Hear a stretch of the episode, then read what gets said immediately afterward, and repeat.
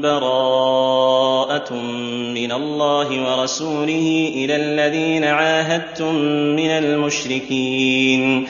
فسيحوا في الأرض أربعة أشهر واعلموا أنكم غير معجز الله وأن الله مخزي الكافرين. أي هذه براءة من الله ومن رسوله إلى جميع المشركين المعاهدين. أن لهم أربعة أشهر يسيحون في الأرض على اختيارهم آمنين من المؤمنين وبعد الأربعة الأشهر فلا عهد لهم ولا ميثاق. وهذا لمن كان له عهد مطلق غير مقدر أو مقدر بأربعة أشهر فأقل. أما من كان له عهد مقدر بزيادة على أربعة أشهر فإنه يتعين أن يتمم له عهده إذا لم يخف منه خيانة ولم يبدأ بنقض العهد. ثم أنذر المعاهدين في مدة عهدهم أنهم وإن كانوا آمنين. فإنهم لن يعجزوا الله ولن يفوتوه وأنه من استمر منهم على شركه فإن الله لا بد أن يخزيه فكان هذا مما يجلبهم إلى الدخول في الإسلام إلا من عاند وأصر ولم يبال بوعيد الله له. وأذان من الله ورسوله إلى الناس يوم الحج الأكبر أن الله بريء من المشركين ورسوله. فإن تبتم فهو خير لكم وإن توليتم فاعلموا أنكم غير معجز الله. وبشر الذين كفروا بعذاب أليم. هذا ما وعد الله به المؤمنين من نصر دينه وإعلاء كلمته وخذلان أعدائهم من المشركين الذين أخرجوا الرسول ومن معه من مكة من بيت الله الحرام وأجلوهم مما لهم التسلط عليه من أرض الحجاز. نصر الله رسوله والمؤمنين حتى افتتح مكة وأذل المشركين وصار للمؤمنين الحكم والغلبة على تلك الديار. فأمر النبي صلى الله عليه وسلم مؤذنه أن يؤذن يوم الحج الأكبر وهو يوم النحر. وقت اجتماع الناس مسلمهم وكافرهم من جميع جزيرة العرب أن يؤذن بأن الله بريء ورسوله من المشركين فليس لهم عنده عهد وميثاق فاينما وجدوا قتلوا وقيل لهم لا تقربوا المسجد الحرام بعد عامكم هذا وكان ذلك سنة تسع من الهجرة. وحج بالناس أبو بكر الصديق رضي الله عنه وأذن ببراءة يوم النحر ابن عم رسول الله صلى الله عليه وسلم علي بن أبي طالب رضي الله عنه ثم رغب تعالى المشركين بالتوبة ورهبهم من الاستمرار على الشرك فقال فإن تبتم فهو خير لكم وإن توليتم فاعلموا أنكم غير معجز الله أي فائتيه بل أنتم في قبضته قادر أن يسلط عليكم عباده المؤمنين وبشر الذين كفروا بعذاب أليم أي مؤلم مفضع في الدنيا بالقتل والأسر والجلاء وفي الآخرة بالنار وبئس القرار. إلا الذين عاهدتم من المشركين ثم لم ينقصوكم شيئا ولم يظاهروا عليكم أحدا فأتموا إليهم عهدهم إلى مدتهم إن الله يحب المتقين. أي هذه البراءة التامة المطلقة من جميع المشركين إلا الذين عاهدتم من المشركين واستمروا على عهدهم ولم يجر منهم ما يوجب النقض فلا نقصوكم شيئا ولا عاونوا عليكم أحدا فهؤلاء أتموا لهم عهدهم إلى مدتهم قلت أو كثرت لأن الإسلام لا يأمر بالخيانة وإنما يأمر بالوفاء إن الله يحب المتقين الذين أدوا ما أمروا به واتقوا الشرك والخيانة وغير ذلك من المعاصي فإذا انسلخ الأشهر الحرم فاقتلوا المشركين حيث وجدتموهم وخذوهم واحصروهم واقعدوا لهم كل مرصد. فإن تابوا وأقاموا الصلاة وآتوا الزكاة فخلوا سبيلهم. إن الله غفور رحيم. يقول تعالى فإذا انسلخ الأشهر الحرم أي التي حرم فيها قتال المشركين المعاهدين وهي أشهر التسيير الأربعة. وتمام المدة لمن له مدة أكثر منها فقد برئت منهم الذمة. فاقتلوا المشركين حيث وجدتموهم في أي مكان وزمان وخذوهم اسرى واحصروهم أي ضيقوا عليهم فلا تدعوهم يتوسعون في بلاد الله وأرضه التي جعلها الله معبدا لعباده. فهؤلاء ليسوا أهلا لسكناها ولا يستحقون منها شبرا لأن الأرض أرض الله وهم أعداؤه المنابذون له ولرسله. المحاربة الذين يريدون أن يخلوا الأرض من دينه ويأبى الله إلا أن يتم نوره ولو كره الكافرون. واقعدوا لهم كل مرصد أي كل ثنية وموضع يمرون عليه. ورابطوا في جهادكم وابذلوا غاية مجهودكم في ذلك. ولا تزالوا على هذا الأمر حتى يتوبوا من شركهم. ولهذا قال فإن تابوا من شركهم وأقاموا الصلاة أي أدوها بحقوقها وآتوا الزكاة لمستحقيها فخلوا سبيلهم. أي اتركوهم وليكونوا مثلكم لهم ما لكم وعليهم ما عليكم. إن الله غفور رحيم. يغفر الشرك فما دونه للتائبين ويرحمهم بتوفيقهم للتوبة ثم قبولها منهم. وفي هذه الآية دليل على أن من امتنع من أداء الصلاة أو الزكاة فإنه يقاتل حتى يؤديهما كما استدل بذلك أبو بكر الصديق رضي الله عنه. وان احد من المشركين استجارك فاجره حتى يسمع كلام الله ثم ابلغه مامنه ذلك بانهم قوم لا يعلمون لما كان ما تقدم من قوله فاذا انسلخ الاشهر الحرم فاقتلوا المشركين حيث وجدتموهم وخذوهم واحصروهم واقعدوا لهم كل مرصد امرا عاما في جميع الاحوال وفي كل الاشخاص منهم ذكر تعالى أن المصلحة إذا اقتضت تقريب بعضهم جاز بل وجب ذلك. فقال وإن أحد من المشركين استجارك أي طلب منك أن تجيره وتمنعه من الضرر لأجل أن يسمع كلام الله وينظر حالة الإسلام فأجره حتى يسمع كلام الله ثم إن أسلم فذاك وإلا فأبلغه مأمنة أي المحل الذي يأمن فيه. والسبب في ذلك أن الكفار قوم لا يعلمون. فربما كان استمرارهم على كفرهم لجهل منهم. إذا زال اختاروا عليه الإسلام.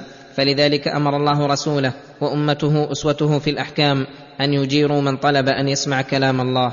وفي هذا حجة صريحة لمذهب أهل السنة والجماعة القائلين بأن القرآن كلام الله غير مخلوق لأنه تعالى هو المتكلم به وأضافه إلى نفسه إضافة الصفة إلى موصوفها وبطلان مذهب المعتزلة ومن أخذ بقولهم أن القرآن مخلوق. وكم من الأدلة الدالة على بطلان هذا القول ليس هذا محل ذكرها. كيف يكون للمشركين عهد عند الله وعند رسوله إلا الذين عاهدتم عند المسجد الحرام؟ فما استقاموا لكم فاستقيموا لهم إن الله يحب المتقين. هذا بيان للحكمة الموجبة لأن يتبرأ الله ورسوله من المشركين. فقال كيف يكون للمشركين عهد عند الله وعند رسوله؟ هل قاموا بواجب الإيمان؟ أم تركوا رسول الله والمؤمنين من أذيتهم؟ أما حاربوا الحق ونصروا الباطل؟ أما سعوا في الأرض فسادا؟ فيحق لهم أن يتبرأ الله منهم والا يكون لهم عنده عهد ولا عند رسوله. إلا الذين عاهدتم من المشركين عند المسجد الحرام. فإن لهم في العهد وخصوصا في هذا المكان الفاضل حرمة أوجب أن يراعوا فيها. فما استقاموا لكم فاستقيموا لهم. إن الله يحب المتقين. ولهذا قال كيف وإن يظهروا عليكم لا يرغبوا فيكم إلا ولا ذمة يرضونكم بأفواههم وتأبى قلوبهم وأكثرهم فاسقون. أي كيف يكون للمشركين عند الله عهد وميثاق؟ والحال أنهم إن يظهروا عليكم بالقدرة والسلطة لا يرحموكم ولا يرقبوا فيكم إلا ولا ذمة أي لا ذمة ولا قرابة ولا يخافون الله فيكم بل يسومونكم سوء العذاب فهذه حالكم معهم لو ظهروا. ولا يغرنكم منهم ما يعاملونكم به وقت الخوف منكم فإنهم يرضونكم بأفواههم وتأبى قلوبهم الميل والمحبة لكم بل هم الأعداء حقا المبغضون لكم صدقا. وأكثرهم فاسقون لا ديانة لهم ولا مروة. اشتروا بآيات الله ثمنا قليلا فصدوا عن سبيله إنهم ساء ما كانوا يعملون. اشتروا بآيات الله ثمنا قليلا أي اختاروا الحظ العاجل الخسيس في الدنيا على الإيمان بالله ورسوله والانقياد لآيات الله. فصدوا بأنفسهم وصدوا غيرهم عن سبيله. إنهم ساء ما كانوا يعملون. لا يرقبون في مؤمن إلا ولا ذمة وأولئك هم المعتدون. لا يرقبون في مؤمن إلا ولا ذمة أي لأجل عداوتهم للإيمان وأهله. فالوصف الذي جعلهم يعادونكم لأجله ويبغضونكم هو الإيمان. فذبوا عن دينكم وانصروه واتخذوا من عاداه لكم عدوا. ومن نصره لكم وليا واجعلوا الحكم يدور معه وجودا وعدما.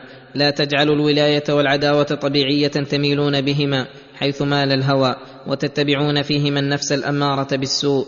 ولهذا فإن تابوا وأقاموا الصلاة وآتوا الزكاة فإخوانكم في الدين ونفصل الآيات لقوم يعلمون.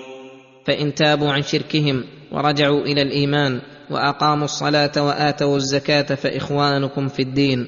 وتناسوا تلك العداوة إذ كانوا مشركين لتكونوا عباد الله المخلصين. وبهذا يكون العبد عبدا حقيقة.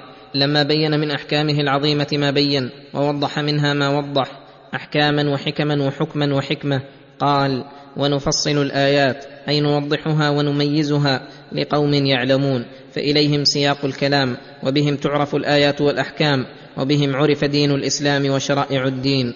اللهم اجعلنا من القوم الذين يعلمون ويعملون بما يعلمون برحمتك وجودك وكرمك وإحسانك يا رب العالمين. وإن نكثوا أيمانهم من بعد عهدهم وطعنوا في دينكم فقاتلوا فقاتلوا أئمة الكفر إنهم لا أيمان لهم لعلهم ينتهون. يقول تعالى بعدما ذكر أن المعاهدين من المشركين إن استقاموا على عهدهم فاستقيموا لهم على الوفاء وان نكثوا أيمانهم من بعد عهدهم أي نقضوها وحلوها. فقاتلوكم أو أعانوا على قتالكم أو نقصوكم وطعنوا في دينكم أي عابوه وسخروا منه ويدخل في هذا جميع أنواع الطعن الموجهة إلى الدين أو إلى القرآن فقاتلوا أئمة الكفر أي القادة فيه الرؤساء الطاعنين في دين الرحمن الناصرين لدين الشيطان وخصهم بالذكر لعظم جنايتهم ولأن غيرهم تبع لهم وليدل على أن من طعن في الدين وتصدى للرد عليه فإنه من أئمة الكفر. إنهم لا أيمان لهم أي لا عهود ولا مواثيق يلازمون على الوفاء بها بل لا يزالون خائنين ناكثين للعهد لا يوثق منهم. لعلهم في قتالكم إياهم ينتهون عن الطعن في دينكم وربما دخلوا فيه ثم حث على قتالهم وهيج المؤمنين بذكر الأوصاف التي صدرت من هؤلاء الأعداء والتي هم موصوفون بها المقتضية لقتالهم فقال ألا تقاتلون قوما نكثوا أيمانهم وهموا بإخراج الرسول وهموا بإخراج الرسول وهم بدؤوكم أول مرة أتخشونهم؟ فالله أحق أن تخشوه إن كنتم مؤمنين. ألا تقاتلون قوما نكثوا أيمانهم وهموا بإخراج الرسول؟ الذي يجب احترامه وتوقيره وتعظيمه وهم هموا أن يجلوه ويخرجوه من وطنه وسعوا في ذلك ما أمكنهم وهم بداوكم أول مرة حيث نقضوا العهد وأعانوا عليكم وذلك حيث عاونت قريش وهم معاهدون بني بكر حلفاءهم على خزاعة حلفاء رسول الله صلى الله عليه وسلم وقاتلوا معهم كما هو مذكور مبسوط في السيرة. أتخشونهم في ترك قتالهم؟ فالله أحق أن تخشوه إن كنتم مؤمنين فإنه أمركم بقتالهم وأكد ذلك عليكم غاية التأكيد فإن كنتم مؤمنين فامتثلوا لأمر الله ولا تخشوهم فتتركوا أمر الله ثم أمر بقتالهم وذكر ما يترتب على قتالهم من الفوائد وكل هذا حث وإنهاض للمؤمنين على قتالهم فقال قاتلوهم يعذبهم الله بأيديكم ويخزهم وينصركم عليهم ويشف صدور قوم مؤمنين. قاتلوهم يعذبهم الله بأيديكم بالقتل ويخزهم إذا نصركم الله عليهم وهم الأعداء الذين يطلب خزيهم ويحرص عليه وينصركم عليهم. هذا وعد من الله وبشارة قد أنجزها ويشفي صدور قوم مؤمنين. ويذهب غيظ قلوبهم ويتوب الله على من يشاء والله عليم حكيم. ويذهب غيظ قلوبهم فإن في قلوبهم من الحنق والغيظ عليهم ما يكون قتالهم وقتلهم شفاء لما في قلوب المؤمنين من الغم والهم إذ يرون هؤلاء الأعداء محاربين لله ولرسوله ساعين في إطفاء نور الله وزوالا للغيظ الذي في قلوبهم وهذا يدل على محبة الله لعباده المؤمنين واعتنائه بأحوالهم حتى إنه جعل من جملة المقاصد الشرعية شفاء ما في صدورهم وذهاب غيظهم. ثم قال ويتوب الله على من يشاء من هؤلاء المحاربين بأن يوفقهم للدخول في الإسلام ويزينه في قلوبهم ويكره إليهم الكفر والفسوق والعصيان والله عليم حكيم. يضع الأشياء مواضعها ويعلم من يصلح للإيمان فيهديه ومن لا يصلح فيبقيه في غيه وطغيانه.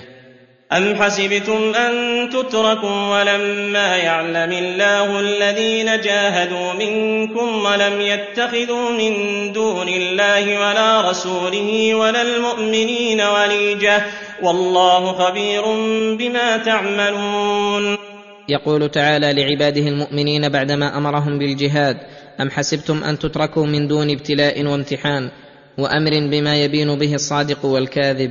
ولما يعلم الله الذين جاهدوا منكم أي علما يظهر مما في القوة إلى الخارج ليترتب عليه الثواب والعقاب فيعلم الذين يجاهدون في سبيله لإعلاء كلمته ولم يتخذوا من دون الله ولا رسوله ولا المؤمنين وليجة أي وليا من الكافرين بل يتخذون الله ورسوله والمؤمنين أولياء. فشرع الله الجهاد ليحصل به هذا المقصود الأعظم وهو أن يتميز الصادقون الذين لا يتحيزون إلا لدين الله من الكاذبين الذين يزعمون الإيمان وهم يتخذون الولائج والأولياء من دون الله ولا رسوله ولا المؤمنين.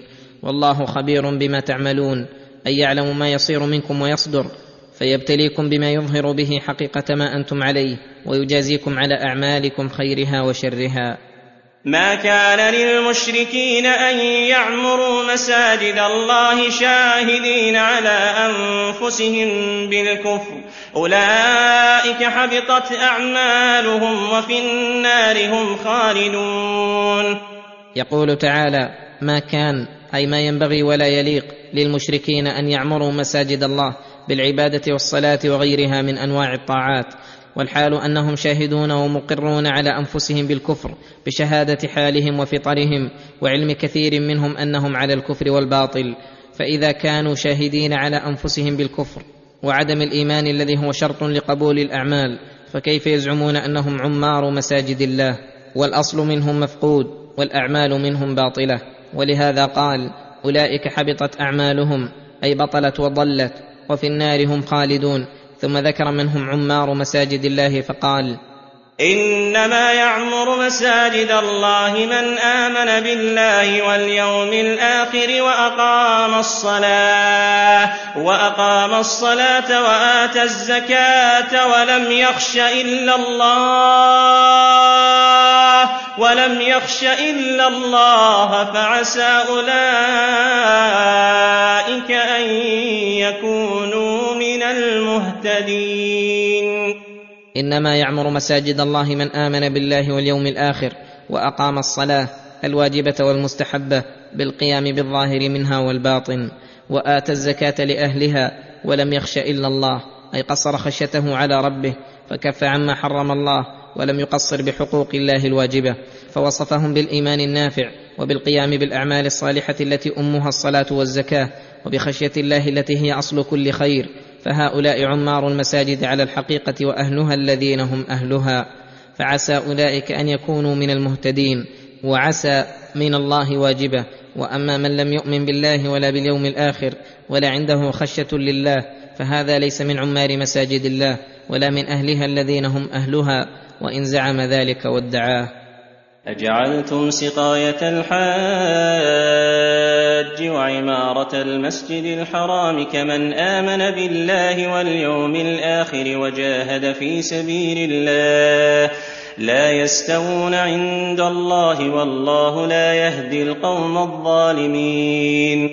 لما اختلف بعض المسلمين أو بعض المسلمين وبعض المشركين في تفضيل عمارة المسجد الحرام بالبناء والصلاة والعبادة فيه وسقاية الحاج على الإيمان بالله والجهاد في سبيله أخبر الله تعالى بالتفاوت بينهما فقال أجعلتم سقاية الحاج أي سقيهم الماء من زمزم كما هو المعروف إذا أطلق هذا الاسم أنه المراد وعمارة المسجد الحرام كمن آمن بالله واليوم الآخر وجاهد في سبيل الله لا يستوون عند الله فالجهاد والإيمان بالله أفضل من سقاية الحاج وعمارة المسجد الحرام بدرجات كثيرة لأن الإيمان أصل الدين وبه تقبل الأعمال وتزكو الخصال.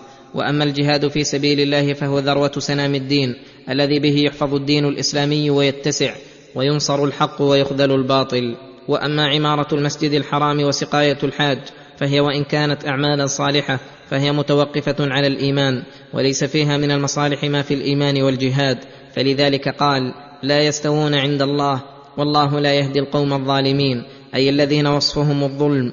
الذين لا يصلحون لقبول شيء من الخير بل لا يليق بهم إلا الشر.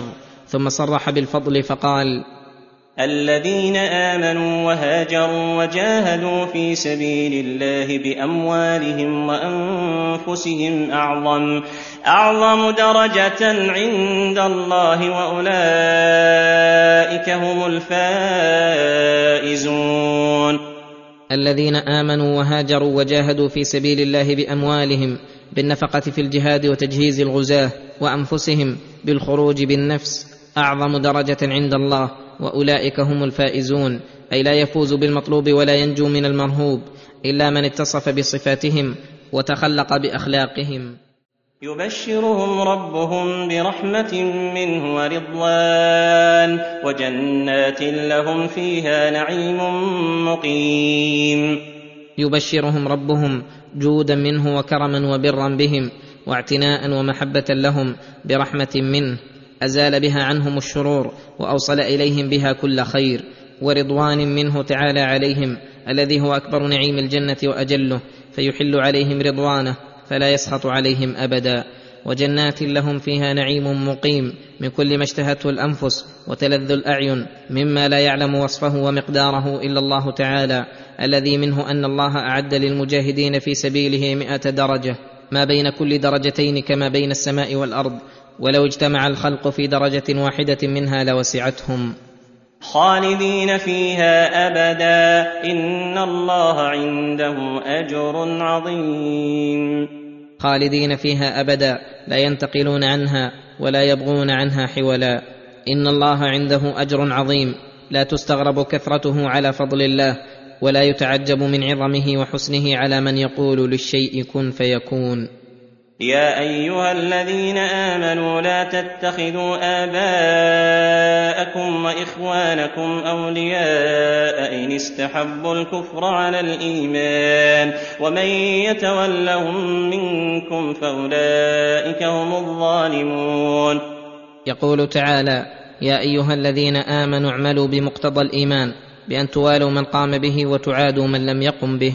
ولا تتخذوا آباءكم وإخوانكم الذين هم أقرب الناس إليكم وغيرهم من باب أولى وأحرى فلا تتخذوهم أولياء إن استحبوا أي اختاروا على وجه الرضا والمحبة الكفر على الإيمان. ومن يتولهم منكم فأولئك هم الظالمون لأنهم تجرأوا على معاصي الله واتخذوا أعداء الله أولياء وأصل الولاية المحبة والنصرة. وذلك أن اتخاذهم أولياء موجب لتقديم طاعتهم على طاعة الله ومحبتهم على محبة الله ورسوله. ولهذا ذكر السبب الموجب لذلك وهو أن محبة الله ورسوله يتعين تقديمها على محبة كل شيء وجعل جميع الأشياء تابعة لهما. فقال قل إن كان آباؤكم وأبناؤكم وإخوانكم وأزواجكم وعشيرتكم وأموال اقترفتموها وتجارة وتجارة تخشون كسادها ومساكن ترضونها أحب إليكم أحب إليكم من الله ورسوله وجهاد في سبيله فتربصوا حتى يأتي الله بأمره والله لا يهدي القوم الفاسقين. قل إن كان آباؤكم ومثلهم الأمهات وأبناؤكم وإخوانكم في النسب والعشرة وأزواجكم وعشيرتكم أي قراباتكم عموما وأموال اقترفتموها أي اكتسبتموها وتعبتم في تحصيلها خصها بالذكر لأنها أرغب عند أهلها وصاحبها أشد حرصا عليها ممن تأتيه الأموال من غير تعب ولا كد. وتجارة تخشون كسادها أي رخصها ونقصها. وهذا شامل لجميع أنواع التجارات والمكاسب من عروض التجارات من الأثمان والاواني والأسلحة والأمتعة والحبوب والحروث والأنعام وغير ذلك ومساكن ترضونها من حسنها وزخرفتها وموافقتها لأهوائكم فإن كانت هذه الأشياء أحب إليكم من الله ورسوله وجهاد في سبيله فأنتم فسقة ظلمة. فتربصوا أي انتظروا ما يحل بكم من العقاب حتى يأتي الله بأمره الذي لا مرد له. والله لا يهدي القوم الفاسقين أي الخارجين عن طاعة الله المقدمين على محبة الله شيئا من المذكورات. وهذه الآية الكريمة أعظم دليل على وجوب محبة الله ورسوله وعلى تقديمها على محبة كل شيء وعلى الوعيد الشديد والمقت الأكيد على من كان شيء من هذه المذكورات أحب إليه من الله ورسوله وجهاد في سبيله. وعلامة ذلك أنه إذا عرض عليه أمران أحدهما يحبه الله ورسوله وليس لنفسه فيه هوى والآخر تحبه نفسه وتشتهيه ولكنه يفوت عليه محبوبا لله ورسوله أو ينقصه فإنه إن قدم ما تهواه نفسه على ما يحبه الله دل ذلك على أنه ظالم تارك لما يجب عليه. لقد نصركم الله في مواطن كثيرة ويوم حنين إذ أعجبتكم كثرتكم فلم تغن عنكم شيئا وضاقت عليكم الأرض بما رحبت ثم وليتم مدبرين. يمتن تعالى على عباده المؤمنين بنصره إياهم في مواطن كثيرة من مواطن اللقاء ومواضع الحروب والهيجاء حتى في يوم حنين الذي اشتدت عليهم فيه الأزمة ورأوا من التخاذل والفرار ما ضاقت عليهم به الأرض على رحبها وسعتها. وذلك أن النبي صلى الله عليه وسلم لما فتح مكة سمع أن هوازن اجتمعوا لحربه فسار إليهم صلى الله عليه وسلم في أصحابه الذين فتحوا مكة وبمن أسلم من الطلقاء أهل مكة فكانوا اثني عشر ألفا والمشركون أربعة آلاف. فأعجب بعض المسلمين بكثرتهم وقال بعضهم لن نغلب اليوم من قلة. فلما التقوا هم وهوازن حملوا على المسلمين حملة واحدة فانهزموا لا يلوي أحد على أحد ولم يبق مع رسول الله صلى الله عليه وسلم إلا نحو مائه رجل ثبتوا معه وجعلوا يقاتلون المشركين وجعل النبي صلى الله عليه وسلم يركض بغلته نحو المشركين ويقول أنا النبي لا كذب أنا ابن عبد المطلب. ولما رأى من المسلمين ما رأى أمر العباس بن عبد المطلب أن ينادي في الأنصار وبقية المسلمين وكان رفيع الصوت فناداهم يا أصحاب السمرة يا أهل سورة البقرة. فلما سمعوا صوته عطفوا عطفة رجل واحد فاجتلدوا مع المشركين فهزم الله المشركين هزيمة شنيعة واستولوا على معسكرهم ونسائهم وأموالهم. وذلك قوله تعالى لقد نصركم الله في مواطن كثيرة ويوم حنين إذ أعجبتكم كثرتكم فلم تغن عنكم شيئا وضاقت عليكم الأرض بما رحبت ثم وليتم مدبرين. لقد نصركم الله في مواطن كثيرة ويوم حنين وهو اسم للمكان الذي كانت فيه الواقعة بين مكة والطائف. إذ أعجبتكم كثرتكم فلم تغن عنكم شيئا أي لم تفدكم شيئا قليلا ولا كثيرا وضاقت عليكم الأرض بما أصابكم من الهم والغم حين انهزمتم بما رحبت أي على رحبها وسعتها ثم وليتم مدبرين أي منهزمين.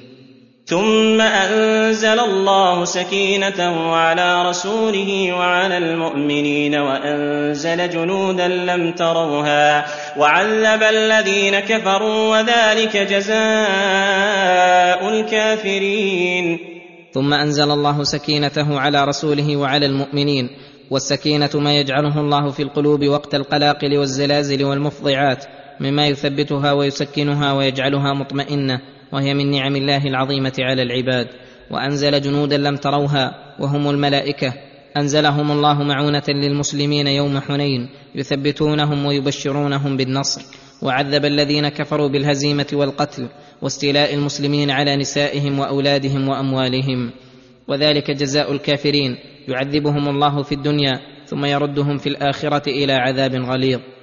ثم يتوب الله من بعد ذلك على من يشاء. والله غفور رحيم. ثم يتوب الله من بعد ذلك على من يشاء. فتاب الله على كثير ممن كانت الوقعة عليهم. وأتوا إلى النبي صلى الله عليه وسلم مسلمين تائبين. فرد عليهم نساءهم وأولادهم. والله غفور رحيم.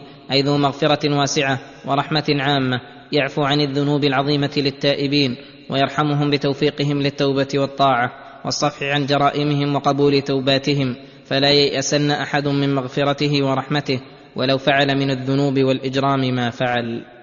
يا أيها الذين آمنوا إنما المشركون نجس فلا يقربوا المسجد الحرام بعد عامهم هذا وإن خفتم عيلة فسوف يغنيكم الله من فضله إن شاء إن الله عليم حكيم. يقول تعالى يا أيها الذين آمنوا إنما المشركون بالله الذين عبدوا معه غيره نجس أي خبثاء في عقائدهم وأعمالهم وأي نجاسة أبلغ ممن كان يعبد مع الله آلهة لا تنفع ولا تضر ولا تغني عنه شيئا. وأعمالهم ما بين محاربة لله وصد عن سبيله ونصر للباطل ورد للحق وعمل بالفساد في الأرض لا في الصلاح فعليكم أن تطهروا أشرف البيوت وأطهرها عنهم. فلا يقربوا المسجد الحرام بعد عامهم هذا وهو سنة تسع من الهجرة حين حج بالناس أبو بكر الصديق رضي الله عنه وبعث النبي صلى الله عليه وسلم ابن عمه عليا أن يؤذن يوم الحج الأكبر ببراءة فنادى الا يحج بعد العام مشرك ولا يطوف بالبيت عريان. وليس المراد هنا نجاسة البدن فإن الكافر كغيره طاهر البدن بدليل أن الله تعالى أباح وطأ الكتابية ومباشرتها. ولم يأمر بغسل ما أصاب منها. والمسلمون ما زالوا يباشرون أبدان الكفار ولم ينقل عنهم أنهم تقذروا منها تقذرهم من النجاسات. وإنما المراد كما تقدم نجاستهم المعنوية بالشرك. فكما أن التوحيد والإيمان طهارة فالشرك نجاسة. وقوله وإن خفتم أيها المسلمون عيلة أي فقرا وحاجة من منع المشركين من قربان المسجد الحرام بأن تنقطع الأسباب التي بينكم وبينه من الأمور الدنيوية فسوف يغنيكم الله من فضله إن شاء. فليس الرزق مقصورا على باب واحد ومحل واحد بل لا ينغلق باب إلا وفتح غيره أبواب كثيرة. فإن فضل الله واسع وجوده عظيم خصوصا لمن ترك شيئا لوجهه الكريم. فإن الله أكرم الأكرمين. وقد أنجز الله وعده. فإن الله أغنى المسلمين من فضله وبسط لهم من الأرزاق ما كانوا من أكبر الأغنياء والملوك. وقوله إن شاء تعليق للإغناء بالمشيئة لأن الغنى في الدنيا ليس من لوازم الإيمان ولا يدل على محبة الله فلهذا علقه الله بالمشيئة. فإن الله يعطي الدنيا من يحب ومن لا يحب ولا يعطي الإيمان والدين إلا من يحب. إن الله عليم حكيم أي علمه واسع يعلم من يليق به الغنى ومن لا يليق ويضع الأشياء مواضعها وينزلها منازلها وتدل الآية الكريمة وهي قوله فلا يقربوا المسجد الحرام بعد عامهم هذا أن المشركين بعدما كانوا هم الملوك والرؤساء بالبيت ثم صار بعد الفتح الحكم لرسول الله والمؤمنين مع إقامتهم في البيت ومكة المكرمة ثم نزلت هذه الآية ولما مات النبي صلى الله عليه وسلم أمر أن يجلوا من الحجاز فلا يبقى فيها دينان وكل هذا لأجل بعد كل كافر عن المسجد الحرام فيدخل في قوله فلا يقربوا المسجد الحرام بعد عامهم هذا قاتلوا الذين لا يؤمنون بالله ولا باليوم الآخر ولا يحرمون ما حرم الله ولا يحرمون ما حرم الله ورسوله ولا يدينون دين الحق من الذين أوتوا الكتاب حتى يعطوا الجزية عن يد وهم صاغرون. هذه الآية أمر بقتال الكفار من اليهود والنصارى من الذين لا يؤمنون بالله ولا باليوم الآخر إيمانا صحيحا يصدقونه بأفعالهم وأعمالهم ولا يحرمون ما حرم الله فلا يتبعون شرعه في تحريم المحرمات ولا يدينون دين الحق أي لا يدينون بالدين الصحيح وإن زعموا أنهم على دين فإنه دين غير الحق لأنه ما بين دين مبدل وهو الذي لم يشرعه الله أصلا وإما دين منسوخ قد شرعه الله ثم غيره بشريعة محمد صلى الله عليه وسلم فيبقى التمسك به بعد النسخ غير جائز.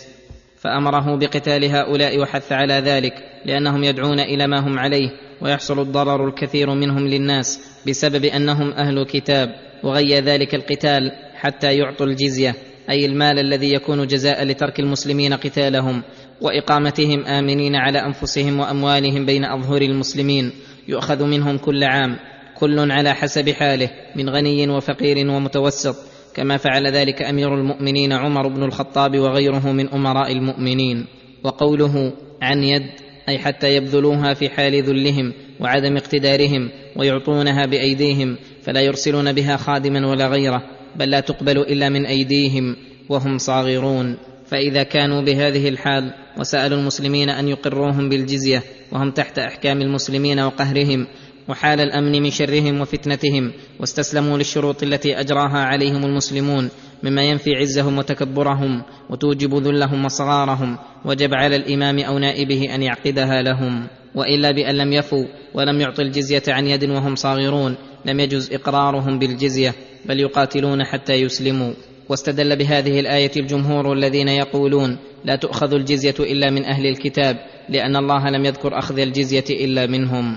وأما غيرهم فلم يذكر إلا قتالهم حتى يسلموا وألحق بأهل الكتاب في أخذ الجزية وإقرارهم في ديار المسلمين المجوس. فإن النبي صلى الله عليه وسلم أخذ الجزية من مجوس هجر ثم أخذها أمير المؤمنين عمر من الفرس المجوس. وقيل إن الجزية تؤخذ من سائر الكفار من أهل الكتاب وغيرهم لأن هذه الآية نزلت بعد الفراغ من قتال العرب المشركين والشروع في قتال أهل الكتاب ونحوهم. فيكون هذا القيد إخبارا بالواقع لا مفهوم له. ويدل على هذا أن المجوس أخذت منهم الجزية وليسوا أهل كتاب ولأنه قد تواتر عن المسلمين من الصحابة ومن بعدهم أنهم يدعون من يقاتلونهم إلى إحدى ثلاث إما الإسلام أو أداء الجزية أو السيف من غير فرق بين كتابي وغيره. وقالت اليهود عزير ابن الله وقالت النصارى المسيح ابن الله. ذلك قولهم بأفواههم يضاهئون قول الذين كفروا من قبل قاتلهم الله أنا يؤفكون. لما أمر تعالى بقتال أهل الكتاب ذكر من أقوالهم الخبيثة ما يهيج المؤمنين الذين يغارون لربهم ولدينه على قتالهم والاجتهاد وبذل الوسع فيه فقال وقالت اليهود عزير ابن الله وهذه المقالة وإن لم تكن مقالة لعامتهم فقد قالها فرقة منهم فيدل ذلك على أن في اليهود من الخبث والشر ما أوصلهم إلى أن قالوا هذه المقالة التي تجرأوا فيها على الله وتنقصوا عظمته وجلاله. وقد قيل إن سبب ادعائهم في عزير أنه ابن الله أنه لما سلط الله الملوك على بني إسرائيل ومزقوهم كل ممزق وقتلوا حملة التوراة وجدوا عزيرا بعد ذلك حافظا لها أو لأكثرها فأملاها عليهم من حفظه. واستنسخوها فادعوا فيه هذه الدعوة الشنيعة. وقالت النصارى المسيح عيسى ابن مريم ابن الله. قال الله تعالى ذلك القول الذي قالوه قولهم بأفواههم لم يقيموا عليه حجة ولا برهانا. ومن كان لا يبالي بما يقول لا يستغرب عليه أي قول يقوله. فإنه لا دين ولا عقل يحجزه عما يريد من الكلام. ولهذا قال يضاهئون أي يشابهون في قولهم هذا قول الذين كفروا من قبل أي قول المشركين الذين يقولون الملائكة بنات الله تشابهت قلوبهم فتشابهت أقوالهم في البطلان قاتلهم الله أنا يؤفكون أي كيف يصرفون عن الحق الصرف الواضح المبين إلى القول الباطل المبين. وهذا وإن كان يستغرب على أمة كبيرة كثيرة أن تتفق على قول يدل على بطلانه أدنى تفكر وتسليط للعقل عليه فإن لذلك سببا وهو أنهم اتخذوا أحبارهم ورهبانهم اربابا من دون الله والمسيح ابن مريم. وما أمروا إلا ليعبدوا الها واحدا لا إله إلا هو سبحانه عما يشركون. اتخذوا أحبارهم وهم علماؤهم ورهبانهم أي العباد المتجردين للعبادة. اربابا من دون الله يحلون لهم ما حرم الله فيحلونه ويحرمون لهم ما أحل الله فيحرمونه ويشرعون لهم من الشرائع والأقوال المنافية لدين الرسل فيتبعونهم عليها وكانوا أيضا يغلون في مشايخهم وعبادهم ويعظمونهم ويتخذون قبورهم اوثانا تعبد من دون الله وتقصد بالذبائح والدعاء والاستغاثة. والمسيح ابن مريم اتخذوه الها من دون الله والحال أنهم خالفوا في ذلك أمر الله لهم على ألسنة رسله فما أمروا إلا ليعبدوا إلها واحدا لا إله إلا هو فيخلصون له العبادة والطاعة ويخصونه بالمحبة والدعاء فنبذوا أمر الله وأشركوا به ما لم ينزل به سلطانا. سبحانه وتعالى عما يشركون أي تنزه وتقدس وتعالت عظمته عن شركهم وافترائهم فإنهم ينتقصونه في ذلك. ويصفونه بما لا يليق بجلاله.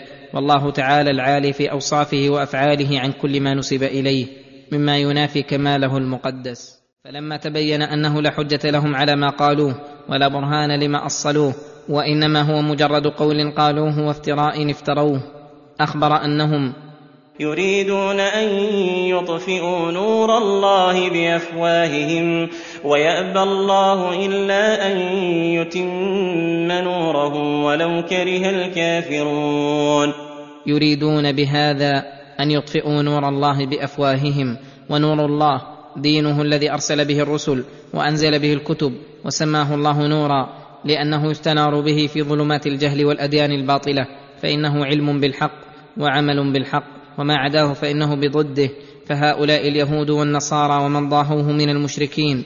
يريدون أن يطفئوا نور الله بمجرد أقوالهم التي ليس عليها دليل أصلا. ويأبى الله إلا أن يتم نوره لأنه النور الباهر الذي لا يمكن لجميع الخلق لو اجتمعوا على إطفائه أن يطفئوه والذي أنزله جميع نواصي العباد بيده. وقد تكفل بحفظه من كل من يريده بسوء ولهذا قال ويأبى الله إلا أن يتم نوره ولو كره الكافرون. وسعوا ما أمكنهم في رده وإبطاله فإن سعيهم لا يضر الحق شيئا. ثم بين تعالى هذا النور الذي قد تكفل بإتمامه وحفظه فقال هو الذي أرسل رسوله بالهدى ودين الحق ليظهره على الدين كله ولو كره المشركون.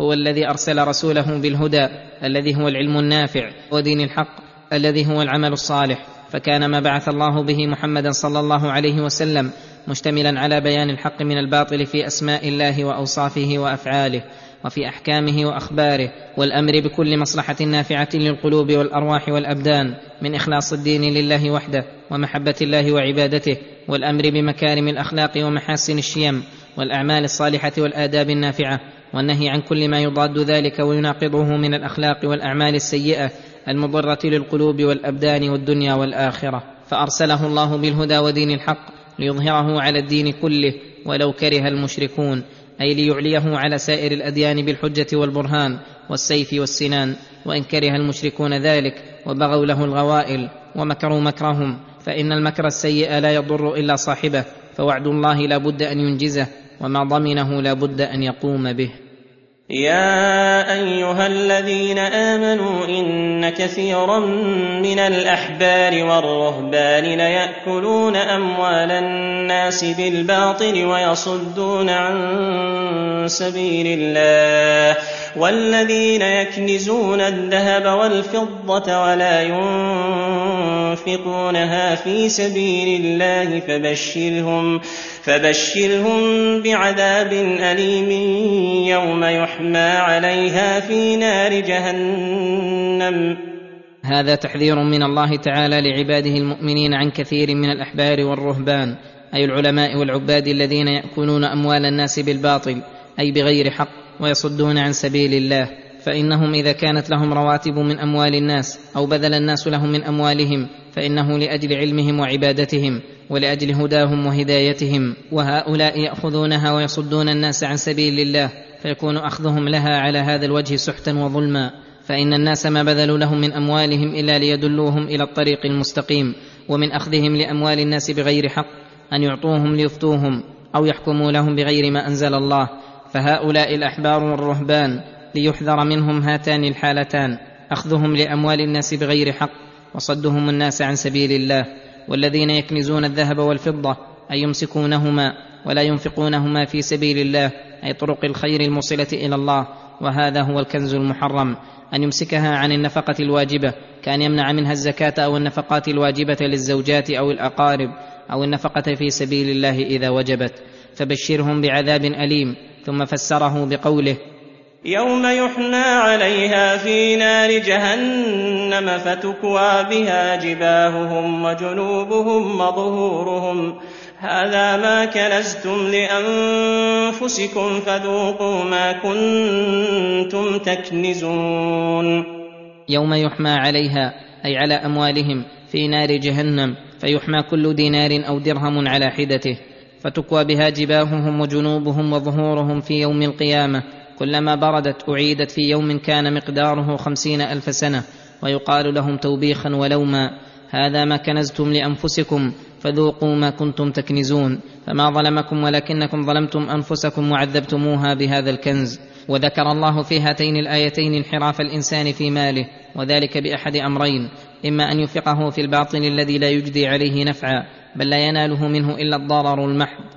وذلك كإخراج الأموال في المعاصي والشهوات التي لا تعين على طاعة الله وإخراجها للصد عن سبيل الله وإما أن يمسك ماله عن إخراجه في الواجبات والنهي عن الشيء أمر بضده وقوله إن عدة الشهور عند الله اثنا عشر شهرا في كتاب الله يوم خلق السماوات والأرض منها أربعة حرم. ذلك الدين القيم فلا تظلموا فيهن أنفسكم. وقاتلوا المشركين كافة كما يقاتلونكم كافة. واعلموا أن الله مع المتقين. يقول تعالى إن عدة الشهور عند الله أي في قضائه وقدره اثنا عشر شهرا وهي هذه الشهور المعروفة في كتاب الله أي في حكمه القدري يوم خلق السماوات والأرض. وأجرى ليلها ونهارها وقدر أوقاتها فقسمها على هذه الشهور الاثني عشر شهرا. منها أربعة حرم وهي رجب الفرد وذو القعدة وذو الحجة والمحرم. وسميت حرما لزيادة حرمتها وتحريم القتال فيها. فلا تظلموا فيهن أنفسكم. يحتمل أن الضمير يعود إلى الاثني عشر شهرا. وأن الله تعالى بين أنه جعلها مقادير للعباد وأن تعمر بطاعته ويشكر الله تعالى على منته بها وتقييضها لمصالح العباد. فلتحذروا من ظلم أنفسكم فيها. ويحتمل أن الضمير يعود إلى الأربعة الحرم. وأن هذا نهي لهم عن الظلم فيها خصوصا مع النهي عن الظلم كل وقت لزيادة تحريمها وكون الظلم فيها أشد منه في غيرها. ومن ذلك النهي عن القتال فيها. على قول من قال إن القتال في الأشهر الحرم لم ينسخ تحريمه عملا بالنصوص العامة في تحريم القتال فيها. ومنهم من قال إن تحريم القتال فيها منسوخ اخذا بعموم نحو قوله تعالى وقاتلوا المشركين كافة كما يقاتلونكم كافة أي قاتلوا جميع أنواع المشركين والكافرين برب العالمين. ولا تخصوا احدا منهم بالقتال دون أحد بل اجعلوهم كلهم لكم اعداء كما كانوا هم معكم كذلك. قد اتخذوا أهل الإيمان اعداء لهم لا يألونهم من الشر شيئا. ويحتمل أن كافة حال من الواو فيكون معنى هذا وقاتلوا جميعكم المشركين فيكون فيها وجوب النفير على جميع المؤمنين. وقد نسخت على هذا الاحتمال بقوله وما كان المؤمنون لينفروا كافة. واعلموا أن الله مع المتقين بعونه ونصره وتأييده. فلتحرصوا على استعمال تقوى الله في سركم وعلنكم والقيام بطاعته خصوصا عند قتال الكفار. فإنه في هذه الحال ربما ترك المؤمن العمل بالتقوى في معاملة الكفار الأعداء المحاربين. إنما النسيء زيادة في الكفر يضل به الذين كفروا يحلونه عاما ويحرمونه عاما ليواطئوا ليواطئوا عدة ما حرم الله فيحلوا ما حرم الله. زين لهم سوء أعمالهم والله لا يهدي القوم الكافرين. النسيء هو ما كان أهل الجاهلية يستعملونه في الأشهر الحرم وكان من جملة بدعهم الباطلة أنهم لما رأوا احتياجهم للقتال في بعض أوقات الأشهر الحرم رأوا بآرائهم الفاسدة أن يحافظوا على عدة الأشهر الحرم التي حرم الله القتال فيها وأن يؤخروا بعض الأشهر الحرم أو يقدموه ويجعلوا مكانه من أشهر الحل ما أرادوا فإذا جعلوه مكانه أحلوا القتال فيه وجعلوا الشهر الحلال حراما. فهذا كما أخبر الله عنهم أنه زيادة في كفرهم وضلالهم لما فيه من المحاذير منها أنهم ابتدعوه من تلقاء أنفسهم وجعلوه بمنزلة شرع الله ودينه والله ورسوله بريئان منه ومنها أنهم قلبوا الدين فجعلوا الحلال حراما والحرام حلالا ومنها أنهم موهوا على الله بزعمهم وعلى عباده ولبسوا عليهم دينهم واستعملوا الخداع والحيلة في دين الله ومنها أن العوائد المخالفة للشرع مع الاستمرار عليها يزول قبحها عن النفوس وربما ظن أنها عوائد حسنة فحصل من الغلط والضلال ما حصل. ولهذا قال يضل به الذين كفروا يحلونه عاما ويحرمونه عاما ليواطئوا عدة ما حرم الله أي ليوافقوها في العدد فيحلوا ما حرم الله. زين لهم سوء أعمالهم أي زينت لهم الشياطين الأعمال السيئة فرأوها حسنة. بسبب العقيدة المزينة في قلوبهم. والله لا يهدي القوم الكافرين أي الذين انصبغ الكفر والتكذيب في قلوبهم فلو جاءتهم كل آية لم يؤمنوا. قال الله تعالى يا أيها الذين آمنوا ما لكم إذا قيل لكم انفروا في سبيل الله اثاقلتم إلى الأرض أرضيتم بالحياة الدنيا من الآخرة فما متاع الحياة الدنيا في الآخرة إلا قليل. اعلم أن كثيرا من هذه السورة الكريمة نزلت في غزوة تبوك، إذ ندب النبي صلى الله عليه وسلم المسلمين إلى غزو الروم، وكان الوقت حارا والزاد قليلا والمعيشة عسرة، فحصل من بعض المسلمين من التثاقل ما أوجب أن يعاتبهم الله تعالى عليه ويستنهضهم. فقال تعالى يا أيها الذين آمنوا ألا تعملون بمقتضى الإيمان وداعي اليقين من المبادرة لأمر الله والمسارعة إلى رضاه وجهاد أعدائه والنصرة لدينكم. فما لكم إذا قيل لكم انفروا في سبيل الله اثقلتم إلى الأرض أي تكاسلتم وملتم إلى الأرض والدعة والسكون فيها.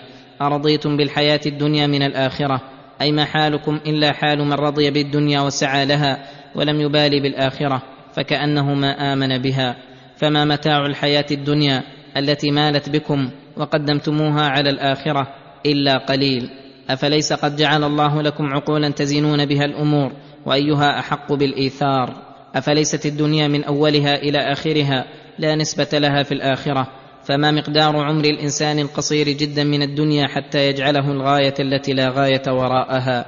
فيجعل سعيه وكده وهمه وإرادته لا يتعدى حياته الدنيا القصيرة المملوءة بالأكدار المشحونة بالأخطار. فبأي رأي رأيتم إيثارها على الدار الآخرة الجامعة لكل نعيم التي فيها ما تشتهيه الأنفس وتلذ الأعين وأنتم فيها خالدون. فوالله ما آثر الدنيا على الآخرة من وقر الإيمان في قلبه. ولا من جزل رأيه ولا من عد من أولي الألباب. ثم توعدهم على عدم النفير فقال الا تنفروا يعذبكم عذابا اليما ويستبدل قوما غيركم ولا تضروه شيئا والله على كل شيء قدير. الا تنفروا يعذبكم عذابا اليما في الدنيا والاخره.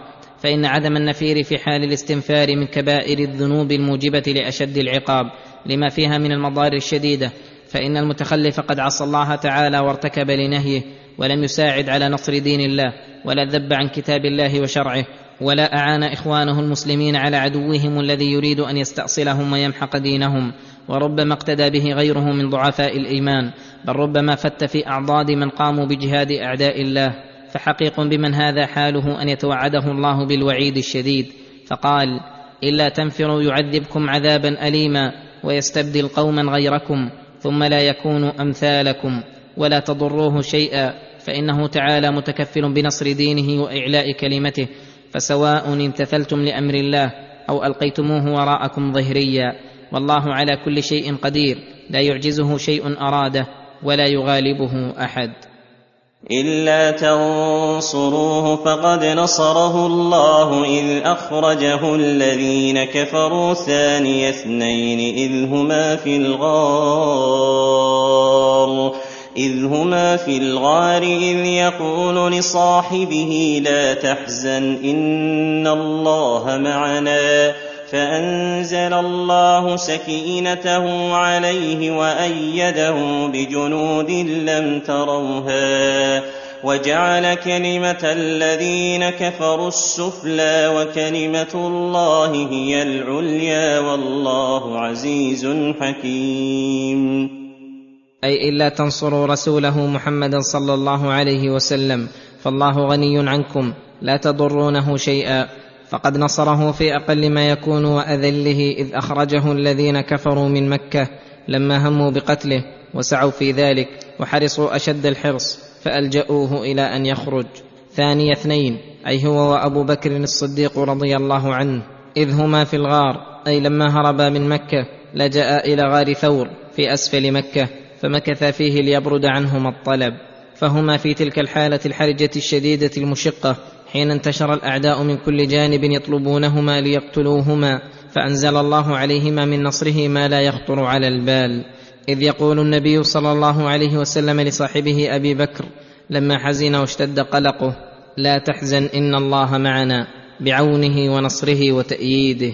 فأنزل الله سكينته عليه أي الثبات والطمأنينة والسكون المثبتة للفؤاد.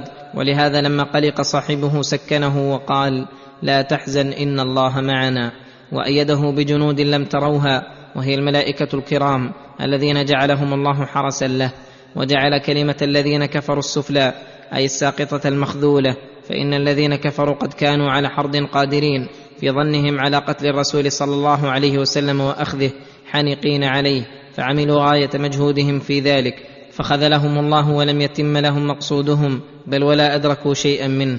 ونصر الله رسوله بدفعه عنه وهذا هو النصر المذكور في هذا الموضع فإن النصر على قسمين نصر المسلمين إذا طمعوا في عدوهم بأن يتم الله لهم ما طلبوا وقصدوا ويستولوا على عدوهم ويظهروا عليهم والثاني نصر المستضعف الذي طمع فيه عدوه القادر فنصر الله إياه أن يرد عنه عدوه ويدافع عنه ولعل هذا النصر أنفع النصرين ونصر الله رسوله إذا أخرجه الذين كفروا ثاني اثنين من هذا النوع وقوله وكلمة الله هي العليا أي كلماته القدرية وكلماته الدينية هي العالية على كلمة غيره التي من جملتها قوله وكان حقا علينا نصر المؤمنين إنا لننصر رسلنا والذين آمنوا في الحياة الدنيا ويوم يقوم الأشهاد وإن جندنا لهم الغالبون فدين الله هو الظاهر العالي على سائر الأديان بالحجج الواضحة والآيات الباهرة والسلطان الناصر. والله عزيز لا يغالبه مغالب ولا يفوته هارب. حكيم يضع الأشياء مواضعها ويؤخر نصر حزبه إلى وقت آخر. اقتضته الحكمة الإلهية. وفي هذه الآية الكريمة فضيلة أبي بكر الصديق بخصيصة لم تكن لغيره من هذه الأمة وهي الفوز بهذه المنقبة الجليلة والصحبة الجميلة. وقد أجمع المسلمون على أنه هو المراد بهذه الآية الكريمة. ولهذا عدوا من أنكر صحبة أبي بكر للنبي صلى الله عليه وسلم كافرا لأنه منكر للقرآن الذي صرح بها. وفيها فضيلة السكينة وأنها من تمام نعمة الله على العبد في أوقات الشدائد والمخاوف التي تطيش بها الأفئدة وأنها تكون على حسب معرفة العبد بربه وثقته بوعده الصادق وبحسب إيمانه وشجاعته. وفيها أن الحزن قد يعرض لخواص عباد الله الصديقين مع أن الأولى إذا نزل بالعبد أن يسعى في ذهابه عنه فإنه مضعف للقلب موهن للعزيمة. انفروا خفافا وثقالا وجاهدوا بأموالكم وجاهدوا بأموالكم وأنفسكم في سبيل الله. ذلكم خير لكم ان كنتم تعلمون يقول تعالى لعباده المؤمنين مهيجا لهم على النفير في سبيله فقال انفروا خفافا وثقالا أي في العسر واليسر والمنشط والمكره والحر والبرد وفي جميع الأحوال وجاهدوا بأموالكم وأنفسكم في سبيل الله أي ابذلوا جهدكم في ذلك واستفرغوا وسعكم في المال والنفس. وفي هذا دليل على أنه كما يجب الجهاد في النفس يجب الجهاد في المال حيث اقتضت الحاجة ودعت لذلك. ثم قال ذلكم خير لكم إن كنتم تعلمون. أي الجهاد في النفس والمال خير لكم من التقاعد عن ذلك لأن فيه رضا الله تعالى والفوز بالدرجات العالية عنده والنصر لدين الله والدخول في جملة جنده وحزبه. لو كان عرضا قريبا وسفرا قاصدا لاتبعوك ولكن بعدت عليهم الشقة وسيحلفون بالله لو استطعنا. لخرجنا معكم يهلكون أنفسهم والله يعلم إنهم لكاذبون. لو كان خروجهم لطلب العرض القريب أي منفعة دنيوية سهله التناول وكان السفر سفرا قاصدا أي قريبا سهلا لاتبعوك لعدم المشقة الكثيرة ولكن بعدت عليهم الشقة أي طالت عليهم المسافة وصعب عليهم السفر فلذلك تثاقلوا عنك وليس هذا من أمارات العبودية بل العبد حقيقة هو المتعبد لربه في كل حال القائم بالعبادة السهلة والشاقة فهذا العبد لله على كل حال. وسيحلفون بالله لو استطعنا لخرجنا معكم أي سيحلفون أن تخلفهم عن الخروج أن لهم أعذارا وأنهم لا يستطيعون ذلك يهلكون أنفسهم بالقعود والكذب والإخبار بغير الواقع. والله يعلم إنهم لكاذبون. وهذا العتاب إنما هو للمنافقين الذين تخلفوا عن النبي صلى الله عليه وسلم في غزوة تبوك وأبدوا من الأعذار الكاذبة ما أبدوا. فعفى النبي صلى الله عليه وسلم عنهم بمجرد اعتذارهم من غير أن يمتحنهم. فيتبين له الصادق من الكاذب ولهذا عاتبه الله على هذه المسارعة إلى عذرهم فقال عفى الله عنك لم أذنت لهم حتى يتبين لك الذين صدقوا وتعلم الكاذبين. يقول تعالى لرسوله صلى الله عليه وسلم عفى الله عنك أي سامحك وغفر لك ما أجريت لما أذنت لهم في التخلف حتى يتبين لك الذين صدقوا وتعلم الكاذبين بأن تمتحنهم ليتبين لك الصادق من الكاذب فتعذر من يستحق العذر ممن لا يستحق ذلك.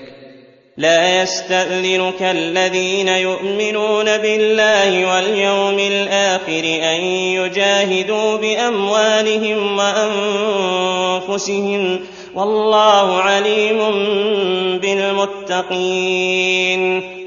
ثم أخبر أن المؤمنين بالله واليوم الآخر لا يستأذنون في ترك الجهاد بأموالهم وأنفسهم لأن ما معهم من الرغبة في الخير والإيمان يحملهم على الجهاد من غير أن يحثهم عليه حاث. فضلا عن كونهم يستأذنون في تركه من غير عذر. والله عليم بالمتقين فيجازيهم على ما قاموا به من تقواه ومن علمه بالمتقين أنه أخبر أن من علاماتهم أنهم لا يستأذنون في ترك الجهاد. إنما يستأذنك الذين لا يؤمنون بالله واليوم الآخر وارتابت قلوبهم وارتابت قلوبهم فهم في ريبهم يترددون. إنما يستأذنك الذين لا يؤمنون بالله واليوم الآخر وارتابت قلوبهم أي ليس لهم إيمان تام ولا يقين صادق. فلذلك قلت رغبتهم في الخير وجبنوا عن القتال واحتاجوا أن يستأذنوا في ترك القتال فهم في ريبهم يترددون أي لا يزالون في الشك والحيرة. ولو أرادوا الخروج لأعدوا له عدة ولكن كره الله بعاثهم ولكن كره الله بعاثهم فثبطهم وقيل اقعدوا مع القاعدين. يقول تعالى مبينا أن المتخلفين من المنافقين قد ظهر منهم من القرائن ما يبين أنهم ما قصدوا الخروج للجهاد بالكلية وأن أعذارهم التي اعتذروها باطلة فإن العذر هو المانع الذي يمنع إذا بذل العبد وسعه وسعى في أسباب الخروج ثم منعه مانع شرعي فهذا الذي يعذر. وأما هؤلاء المنافقون فلو أرادوا الخروج لأعدوا له عدة. أي لاستعدوا وعملوا ما يمكنهم من الأسباب ولكن لما لم يعدوا له عدة علم أنهم ما أرادوا الخروج. ولكن كره الله انبعاثهم معكم في الخروج للغزو فثبطهم قدرا وقضاء. وإن كان قد أمرهم وحثهم على الخروج وجعلهم مقتدرين عليه ولكن بحكمته ما أراد إعانتهم بل خذلهم وثبطهم. وقيل اقعدوا مع القاعدين من النساء والمعذورين ثم ذكر الحكمة في ذلك فقال لو خرجوا فيكم ما زادوكم إلا خبالا ولاوضعوا خلالكم يبغونكم الفتنة وفيكم سماعون لهم والله عليم بالظالمين. لو خرجوا فيكم ما زادوكم إلا خبالا أي نقصا ولاوضعوا خلالكم أي ولسعوا في الفتنة والشر بينكم وفرقوا جماعتكم المجتمعين يبغونكم الفتنة أي هم حريصون على فتنتكم وإلقاء العداوة بينكم. وفيكم أناس ضعفاء العقول سماعون لهم أي مستجيبون لدعوتهم يغترون بهم. فإذا كانوا هم حريصين على خذلانكم وإلقاء الشر بينكم وتثبيطكم عن أعدائكم. وفيكم من يقبل منهم ويستنصحهم فما ظنك بالشر الحاصل من خروجهم مع المؤمنين والنقص الكثير منهم. فلله أتم الحكمة حيث ثبطهم ومنعهم من الخروج مع عباده المؤمنين رحمة بهم ولطفا من أن يداخلهم ما لا ينفعهم بل يضرهم. والله عليم بالظالمين فيعلم عباده كيف يحذرونهم ويبين لهم من المفاسد الناشئة من مخالطتهم. ثم ذكر أنه قد سبق لهم سوابق في الشر فقال لقد ابتغوا الفتنة من قبل وقلبوا لك الأمور حتى جاء الحق وظهر أمر الله وظهر أمر الله وهم كارهون. لقد ابتغوا الفتنة من قبل أي حين هاجرتم إلى المدينة بذلوا الجهد وقلبوا لك الأمور أي أداروا الأفكار وأعملوا الحيل في إبطال دعوتكم وخذلان دينكم ولم يقصروا في ذلك حتى جاء الحق وظهر أمر الله وهم كارهون. فبطل كيدهم واضمحل باطلهم فحقيق بمثل هؤلاء أن يحذر الله عباده المؤمنين منهم وألا يبالي المؤمنون بتخلفهم عنهم. ومنهم من يقول ائذن لي ولا تفتني ألا في الفتنة سقطوا وإن جهنم لمحيطة بالكافرين. أي ومن هؤلاء المنافقين من يستأذن في التخلف ويعتذر بعذر آخر عجيب فيقول ائذن لي في التخلف ولا تفتني في الخروج فإني إذا خرجت فرأيت نساء بني الأصفر لا أصبر عنهن. كما قال ذلك الجد بن قيس ومقصوده قبحه الله الرياء والنفاق بأن مقصودي مقصود حسن فإن في خروجي فتنة وتعرضا للشر وفي عدم خروجي عافية وكفا عن الشر. قال الله تعالى مبينا كذب هذا القول ألا في الفتنة سقطوا فإنه على تقدير صدق هذا القائل في قصده فإن في التخلف مفسدة كبرى وفتنة عظمى محققة. وهي معصية الله ومعصية رسوله والتجرئ على الإثم الكبير والوزر العظيم. وأما الخروج فمفسده قليلة بالنسبة للتخلف وهي متوهمة مع أن هذا القائل قصده التخلف لا غير. ولهذا توعدهم الله بقوله وإن جهنم لمحيطة بالكافرين.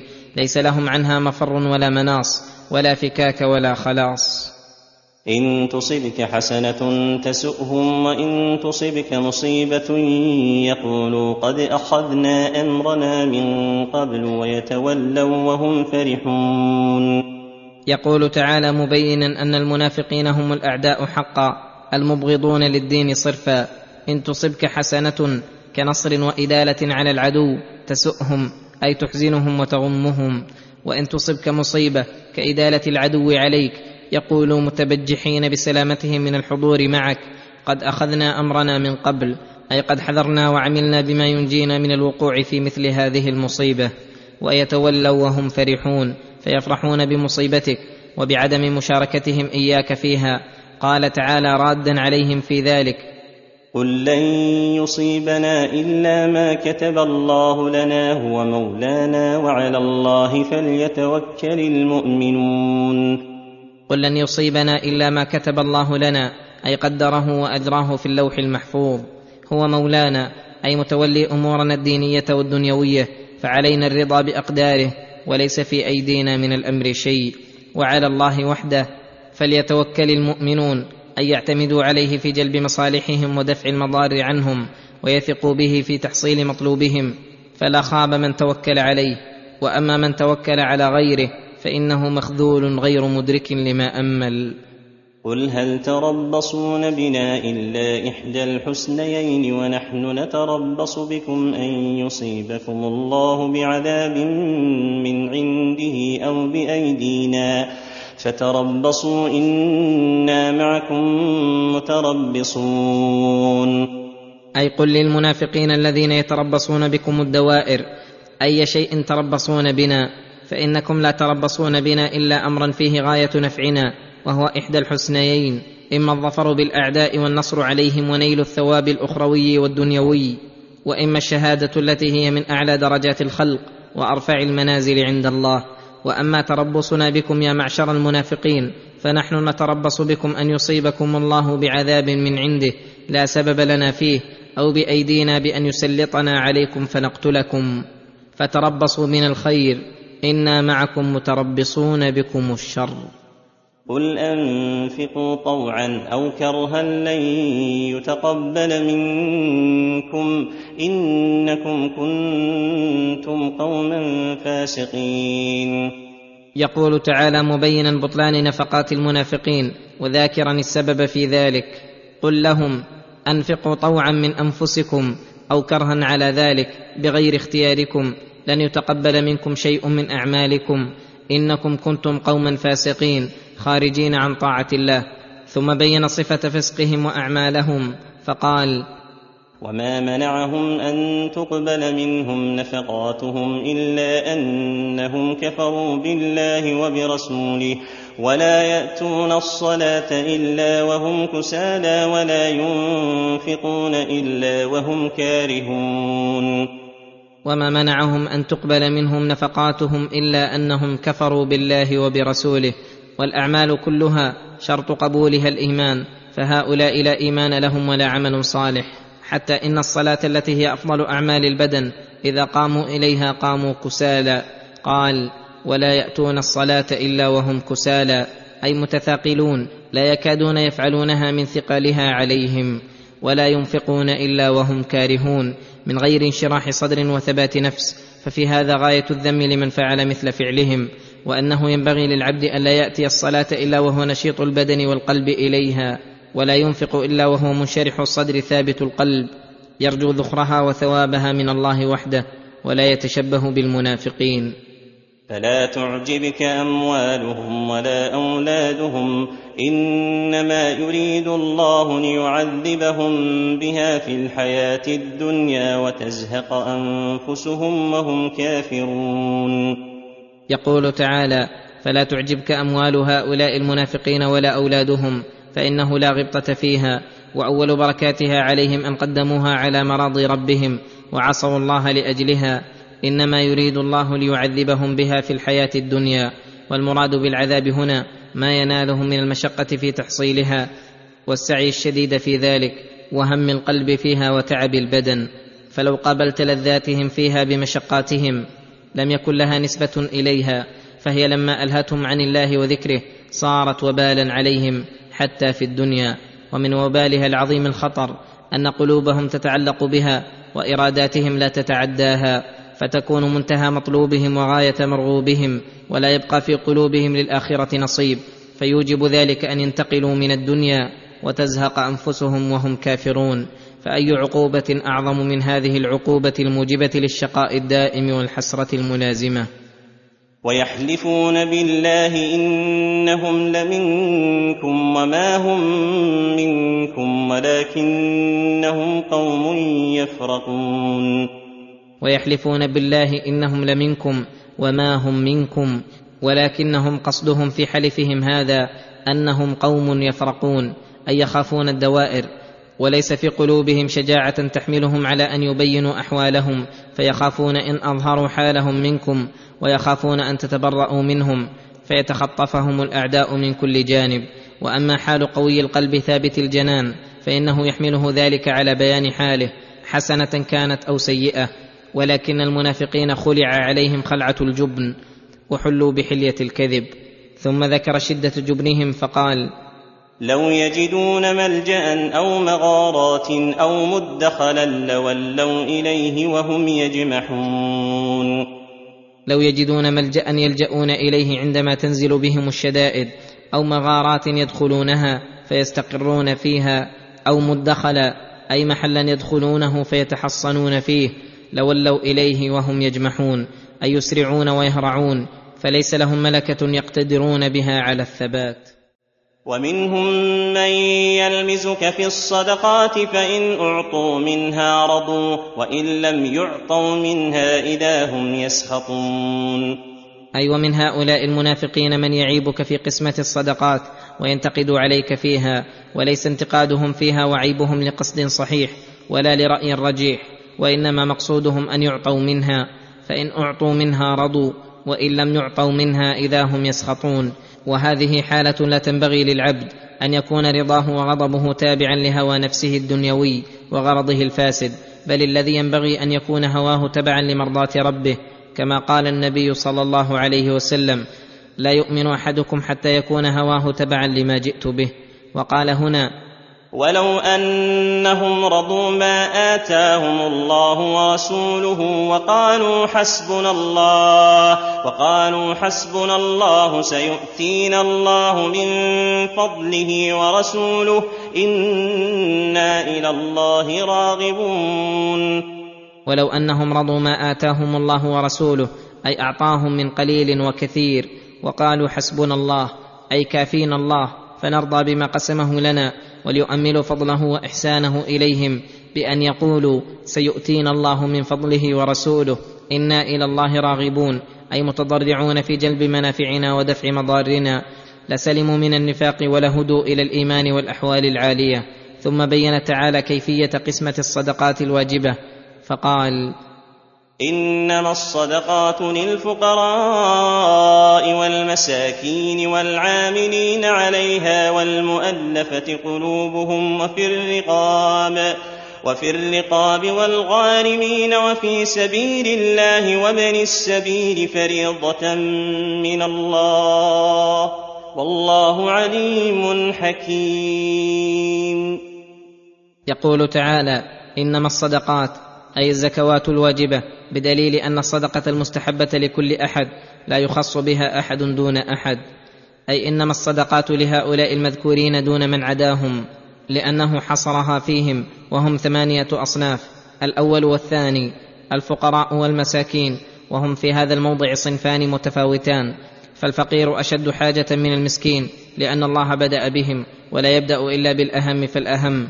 ففسر الفقير بأنه الذي لا يجد شيئا أو يجد بعض كفايته دون نصفها والمسكين الذي يجد نصفها فأكثر ولا يجد تمام كفايته لأنه لو وجدها لكان غنيا فيعطون من الزكاة ما يزول به فقرهم ومسكنتهم.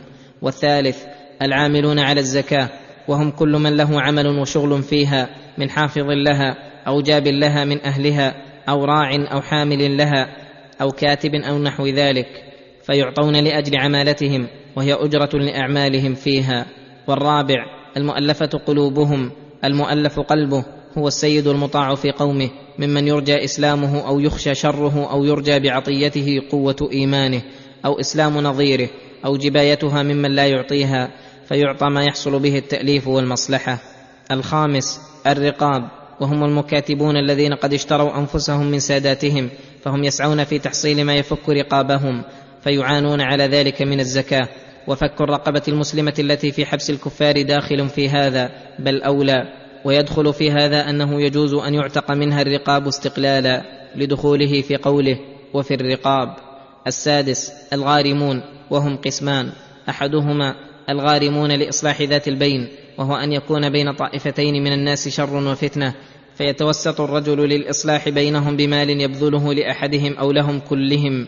فجعل له نصيب من الزكاة ليكون أنشط له وأقوى لعزمه فيعطى ولو كان غنيا. والثاني من غرم لنفسه ثم أعسر فإنه يعطى ما يوفي به دينه. والسابع الغازي في سبيل الله وهم الغزاة المتطوعة الذين لا ديوان لهم فيعطون من الزكاة ما يعينهم على غزوهم من ثمن سلاح أو دابة أو نفقة له ولعياله ليتوفر على الجهاد ويطمئن قلبه. وقال كثير من الفقهاء إن تفرغ القادر على الكسب لطلب العلم أعطي من الزكاة لأن العلم داخل في الجهاد في سبيل الله. وقالوا أيضا يجوز أن يعطى منها الفقير لحج فرضه. وفيه نظر. والثامن ابن السبيل وهو الغريب المنقطع به في غير بلده فيعطى من الزكاة ما يوصله إلى بلده. فهؤلاء الأصناف الثمانية الذين تدفع إليهم الزكاة وحدهم. فريضة من الله فرضها وقدرها تابعة لعلمه وحكمه. والله عليم حكيم. واعلم أن هذه الأصناف الثمانية ترجع إلى أمرين. أحدهما من يعطى لحاجته ونفعه كالفقير والمسكين ونحوهما. والثاني من يعطى للحاجة إليه وانتفاع الإسلام به. فأوجب الله هذه الحصة في أموال الأغنياء لسد الحاجات الخاصة والعامة للإسلام والمسلمين. فلو أعطى الأغنياء زكاة أموالهم على الوجه الشرعي لم يبق فقير من المسلمين ولحصل من الأموال ما يسد الثغور. ويجاهد به الكفار وتحصل به جميع المصالح الدينية. ومنهم الذين يؤذون النبي ويقولون هو أذن قل أذن خير لكم يؤمن بالله ويؤمن للمؤمنين ورحمة للذين آمنوا منكم والذين يؤذون رسول الله لهم عذاب أليم. أي ومن هؤلاء المنافقين الذين يؤذون النبي بالأقوال الردية والعيب له ولدينه ويقولون هو أذن أي لا يبالون بما يقولون من الأذية للنبي ويقولون إذا بلغه عنا بعض ذلك جئنا نعتذر إليه فيقبل منا لأنه أذن أي يقبل كل ما يقال له لا يميز بين صادق وكاذب. وقصدهم قبحهم الله فيما بينهم أنهم غير مكترثين بذلك ولا مهتمين به. لأنه إذا لم يبلغه فهذا مطلوبهم وإن بلغه اكتفوا بمجرد الاعتذار الباطل فأساءوا كل الإساءة من أوجه كثيرة. أعظمها أذية نبيهم الذي جاء لهدايتهم وإخراجهم من الشقاء والهلاك إلى الهدى والسعادة. ومنها عدم اهتمامهم أيضا بذلك وهو قدر زائد على مجرد الأذية. ومنها قدحهم في عقل النبي صلى الله عليه وسلم وعدم إدراكه وتفريقه بين الصادق والكاذب. وهو أكمل الخلق عقلا وأتمهم إدراكا وأثقبهم رأيا وبصيرة. ولهذا قال الله تعالى قل أذن خير لكم أن يقبل من قال له خيرا وصدقا. وأما إعراضه وعدم تعنيفه لكثير من المنافقين المعتذرين بالأعذار الكذب فلسعة خلقه وعدم اهتمامه بشأنهم وامتثاله لأمر الله في قوله سيحلفون بالله لكم إذا انقلبتم إليهم لتعرضوا عنهم فأعرضوا عنهم إنهم رجس. وأما حقيقة ما في قلبه ورأيه فقال عنه يؤمن بالله ويؤمن للمؤمنين الصادقين المصدقين ويعلم الصادق من الكاذب وإن كان كثيرا يعرض عن الذين يعرف كذبهم وعدم صدقهم. ورحمة للذين آمنوا منكم فإنهم به يهتدون وبأخلاقه يقتدون. وأما غير المؤمنين فإنهم لم يقبلوا هذه الرحمة بل ردوها فخسروا دنياهم وآخرتهم.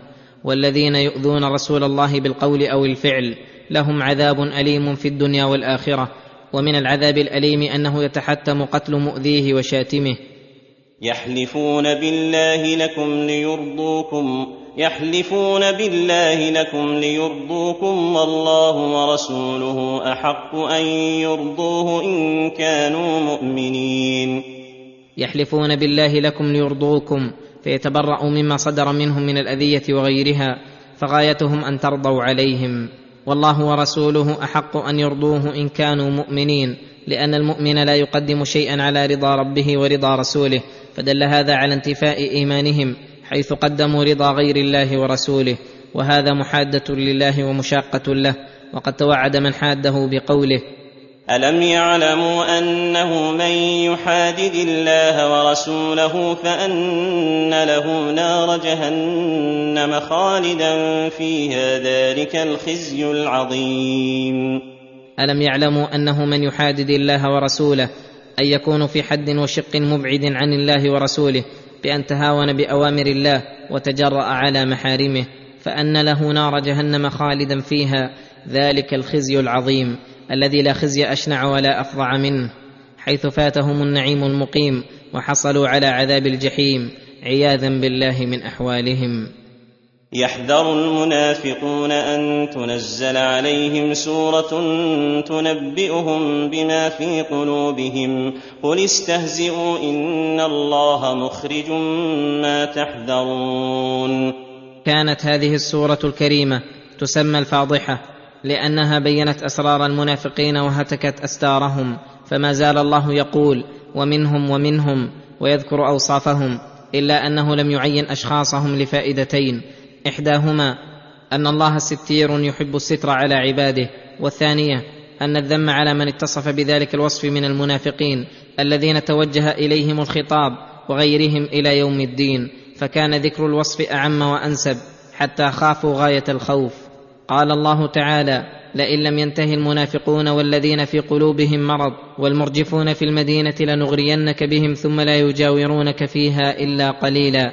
ملعونين أينما ثقفوا أخذوا وقتلوا تقتيلا. وقال هنا يحذر المنافقون أن تنزل عليهم سورة تنبئهم بما في قلوبهم أي تخبرهم وتفضحهم وتبين أسرارهم حتى تكون علانية لعباده ويكونوا عبرة للمعتبرين. قل استهزئوا أي استمروا على ما أنتم عليه من الاستهزاء والسخرية. إن الله مخرج ما تحذرون وقد وفى تعالى بوعده فأنزل هذه السورة التي بينتهم وفضحتهم وهتكت أستارهم.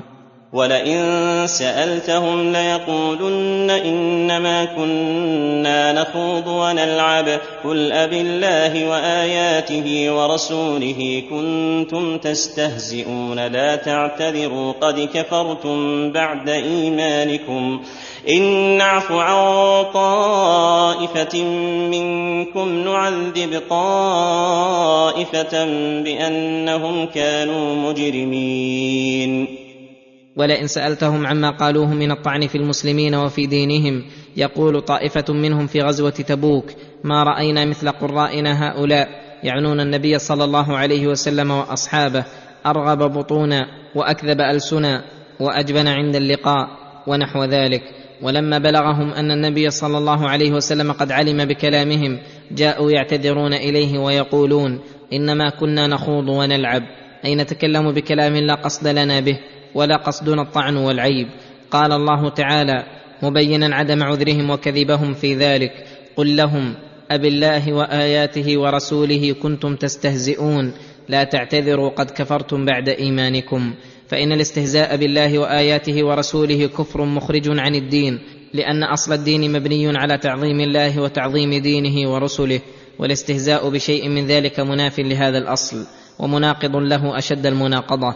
ولهذا لما جاءوا إلى الرسول يعتذرون بهذه المقالة والرسول لا يزيدهم على قوله أبالله وآياته ورسوله كنتم تستهزئون لا تعتذروا قد كفرتم بعد إيمانكم. وقوله إن نعف عن طائفة منكم لتوبتهم واستغفارهم وندمهم نعذب طائفة منكم بأنهم بسبب أنهم كانوا مجرمين مقيمين على كفرهم ونفاقهم. وفي هذه الآيات دليل على أن من أسر سريرة خصوصا السريرة التي يمكر فيها بدينه ويستهزئ به وبآياته ورسوله أن الله تعالى يظهرها ويفضح صاحبها ويعاقبه أشد العقوبة وأن من استهزأ بشيء من كتاب الله أو سنة رسوله الثابتة عنه أو سخر بذلك أو تنقصه أو استهزأ بالرسول أو تنقصه أنه كافر بالله العظيم وأن التوبة مقبولة في كل ذنب وإن كان عظيما. المنافقون والمنافقات بعضهم من بعض يأمرون بالمنكر وينهون عن المعروف ويقبضون أيديهم نسوا الله فنسيهم إن المنافقين هم الفاسقون يقول تعالى المنافقون والمنافقات بعضهم من بعض لأنهم اشتركوا في النفاق فاشتركوا في تولي بعضهم بعضا وفي هذا قطع للمؤمنين من ولايتهم. ثم ذكر وصف المنافقين العام الذي لا يخرج منه صغير منهم ولا كبير فقال يأمرون بالمنكر وهو الكفر والفسوق والعصيان وينهون عن المعروف وهو الإيمان والأخلاق الفاضلة والأعمال الصالحة والآداب الحسنة ويقبضون أيديهم عن الصدقة وطرق الإحسان فوصفهم البخل. نسوا الله فلا يذكرونه إلا قليلا فنسيهم من رحمته فلا يوفقهم لخير ولا يدخلهم الجنة بل يتركهم في الدرك الأسفل من النار خالدين فيها مخلدين. إن المنافقين هم الفاسقون حصر الفسق فيهم لأن فسقهم أعظم من فسق غيرهم بدليل أن عذابهم أشد من عذاب غيرهم. وأن المؤمنين قد ابتلوا بهم إذ كانوا بين أظهرهم والاحتراز منهم شديد.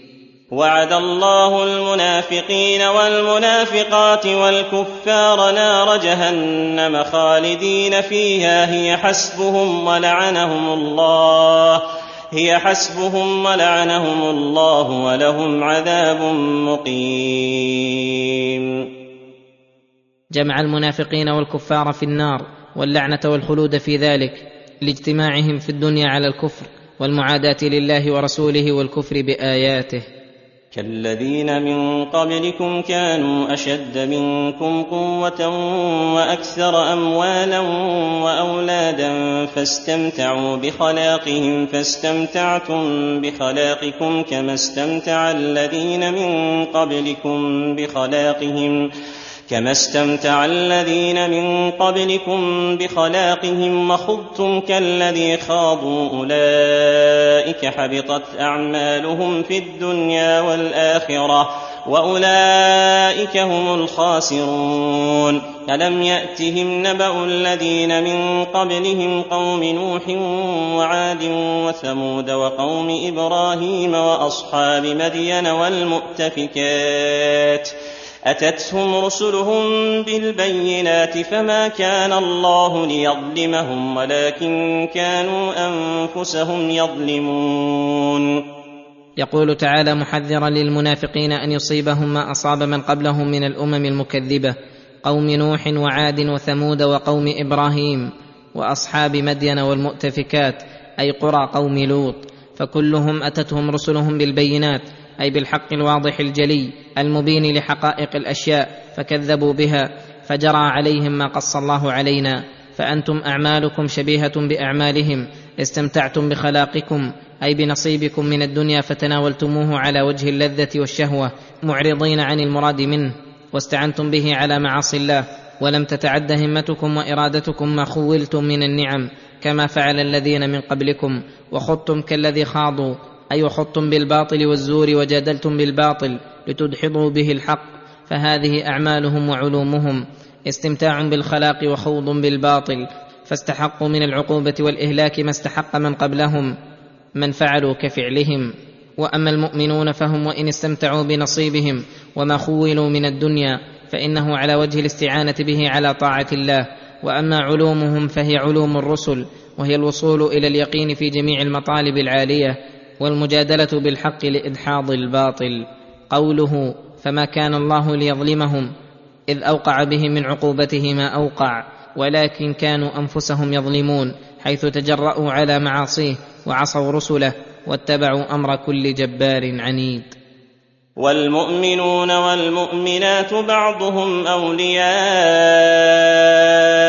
بعض يأمرون بالمعروف وينهون عن المنكر ويقيمون الصلاة ويؤتون الزكاة ويطيعون الله ورسوله ويطيعون الله ورسوله أولئك سيرحمهم الله. إن الله عزيز حكيم.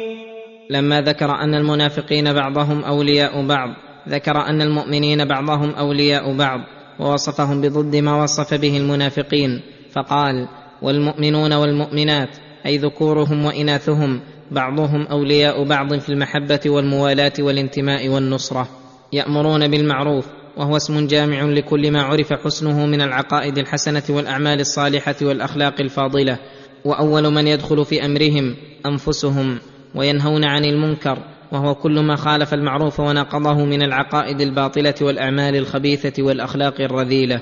ويطيعون الله ورسوله. أي لا يزالون ملازمين لطاعة الله ورسوله على الدوام. أولئك سيرحمهم الله. أي يدخلهم في رحمته ويشملهم بإحسانه. إن الله عزيز حكيم. أي قوي قاهر. ومع قوته فهو حكيم. يضع كل شيء موضعه اللائق به. الذي يحمد على ما خلقه وأمر به. ثم ذكر ما أعد الله له من الثواب فقال وعد الله المؤمنين والمؤمنات جنات تجري جنات تجري من تحتها الأنهار خالدين فيها ومساكن ومساكن طيبة في جنات عدن ورضوان ورضوان من الله أكبر. ذلك هو الفوز العظيم. وعد الله المؤمنين والمؤمنات جنات تجري من تحتها الأنهار جامعة لكل نعيم وفرح خالية من كل أذى وترح تجري من تحت قصورها ودورها وأشجارها الأنهار الغزيرة المروية للبساتين الأنيقة التي لا يعلم ما فيها من الخيرات والبركات إلا الله تعالى. خالدين فيها لا يبغون عنها حولا. ومساكن طيبة في جنات عدن. قد زخرفت وحسنت وأعدت لعباد الله المتقين. قد طاب مرآها وطاب منزلها ومقيلها. وجمعت من آلات المساكن العالية ما لا يتمنى فوقه المتمنون. حتى إن الله تعالى قد أعد لهم غرفا في غاية الصفاء والحسن. يرى ظاهرها من باطنها وباطنها من ظاهرها. فهذه المساكن الأنيقة. التي حقيق بأن تسكن إليها النفوس وتنزع إليها القلوب وتشتاق لها الأرواح لأنها في جنات عدن أي إقامة لا يضعنون عنها ولا يتحولون منها. ورضوان من الله يحله على أهل الجنة أكبر مما هم فيه من النعيم. فإن نعيمهم لم يطب إلا برؤية ربهم ورضوانه عليهم ولأنه الغاية التي أمها العابدون والنهاية التي سعى نحوها المحبون. فرضا رب الأرض والسماوات أكبر من نعيم الجنات. ذلك هو الفوز العظيم حيث حصلوا على كل مطلوب وانتفى عنهم كل محذور وحسنت وطابت منهم جميع الأمور. فنسأل الله أن يجعلنا معهم بجوده. يا أيها النبي جاهد الكفار والمنافقين واغلظ عليهم ومأواهم جهنم وبئس المصير. يقول تعالى لنبيه صلى الله عليه وسلم يا أيها النبي جاهد الكفار والمنافقين أي بالغ في جهادهم والغلظة عليهم حيث اقتضت الحال الغلظة عليهم. وهذا الجهاد يدخل فيه الجهاد باليد والجهاد بالحجة واللسان. فمن بارز منهم بالمحاربة فيجاهد باليد واللسان والسيف والبيان. ومن كان مذعنا للإسلام بذمة أو عهد فإنه يجاهد بالحجة والبرهان ويبين له محاسن الإسلام. ومساوئ الشرك والكفر فهذا ما لهم في الدنيا وأما في الآخرة فمأواهم جهنم أي مقرهم الذي لا يخرجون منها وبئس المصير. يحلفون بالله ما قالوا ولقد قالوا كلمة الكفر وكفروا بعد إسلامهم وهموا بما لم ينالوا وما نقموا إلا أن أغناهم الله ورسوله من فضله. فإن يتوبوا يك خيرا لهم وإن يتولوا يعذبهم الله عذابا أليما في الدنيا والآخرة وما لهم في الأرض من ولي ولا نصير يحلفون بالله ما قالوا ولقد قالوا كلمة الكفر أي إذا قالوا قولا كقول من قال منهم ليخرجن الاعز منها الاذل والكلام الذي يتكلم به الواحد بعد الواحد في الاستهزاء بالدين وبالرسول. فإذا بلغهم أن النبي صلى الله عليه وسلم قد بلغه شيء من ذلك جاءوا إليه يحلفون بالله ما قالوا. قال تعالى مكذبا لهم ولقد قالوا كلمة الكفر وكفروا بعد إسلامهم. فإسلامهم السابق وإن كان ظاهره أنه أخرجهم من دائرة الكفر فكلامهم الأخير ينقض إسلامهم ويدخلهم بالكفر. وهموا بما لم ينالوا وذلك حين هموا بالفتك برسول الله صلى الله عليه وسلم في غزوة تبوك فقص الله عليه نبأهم فأمر من يصدهم عن قصدهم. والحال أنهم ما نقموا وعابوا من رسول الله صلى الله عليه وسلم إلا أن أغناهم الله ورسوله من فضله بعد أن كانوا فقراء معوزين. وهذا من أعجب الأشياء أن يستهينوا بمن كان سببا لاخراجهم من الظلمات إلى النور ومغنيا لهم بعد الفقر.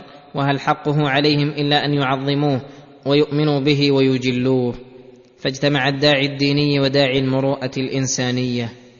ثم عرض عليهم التوبة فقال فإن يتوبوا يك خيرا لهم لأن التوبة أصل لسعادة الدنيا والآخرة.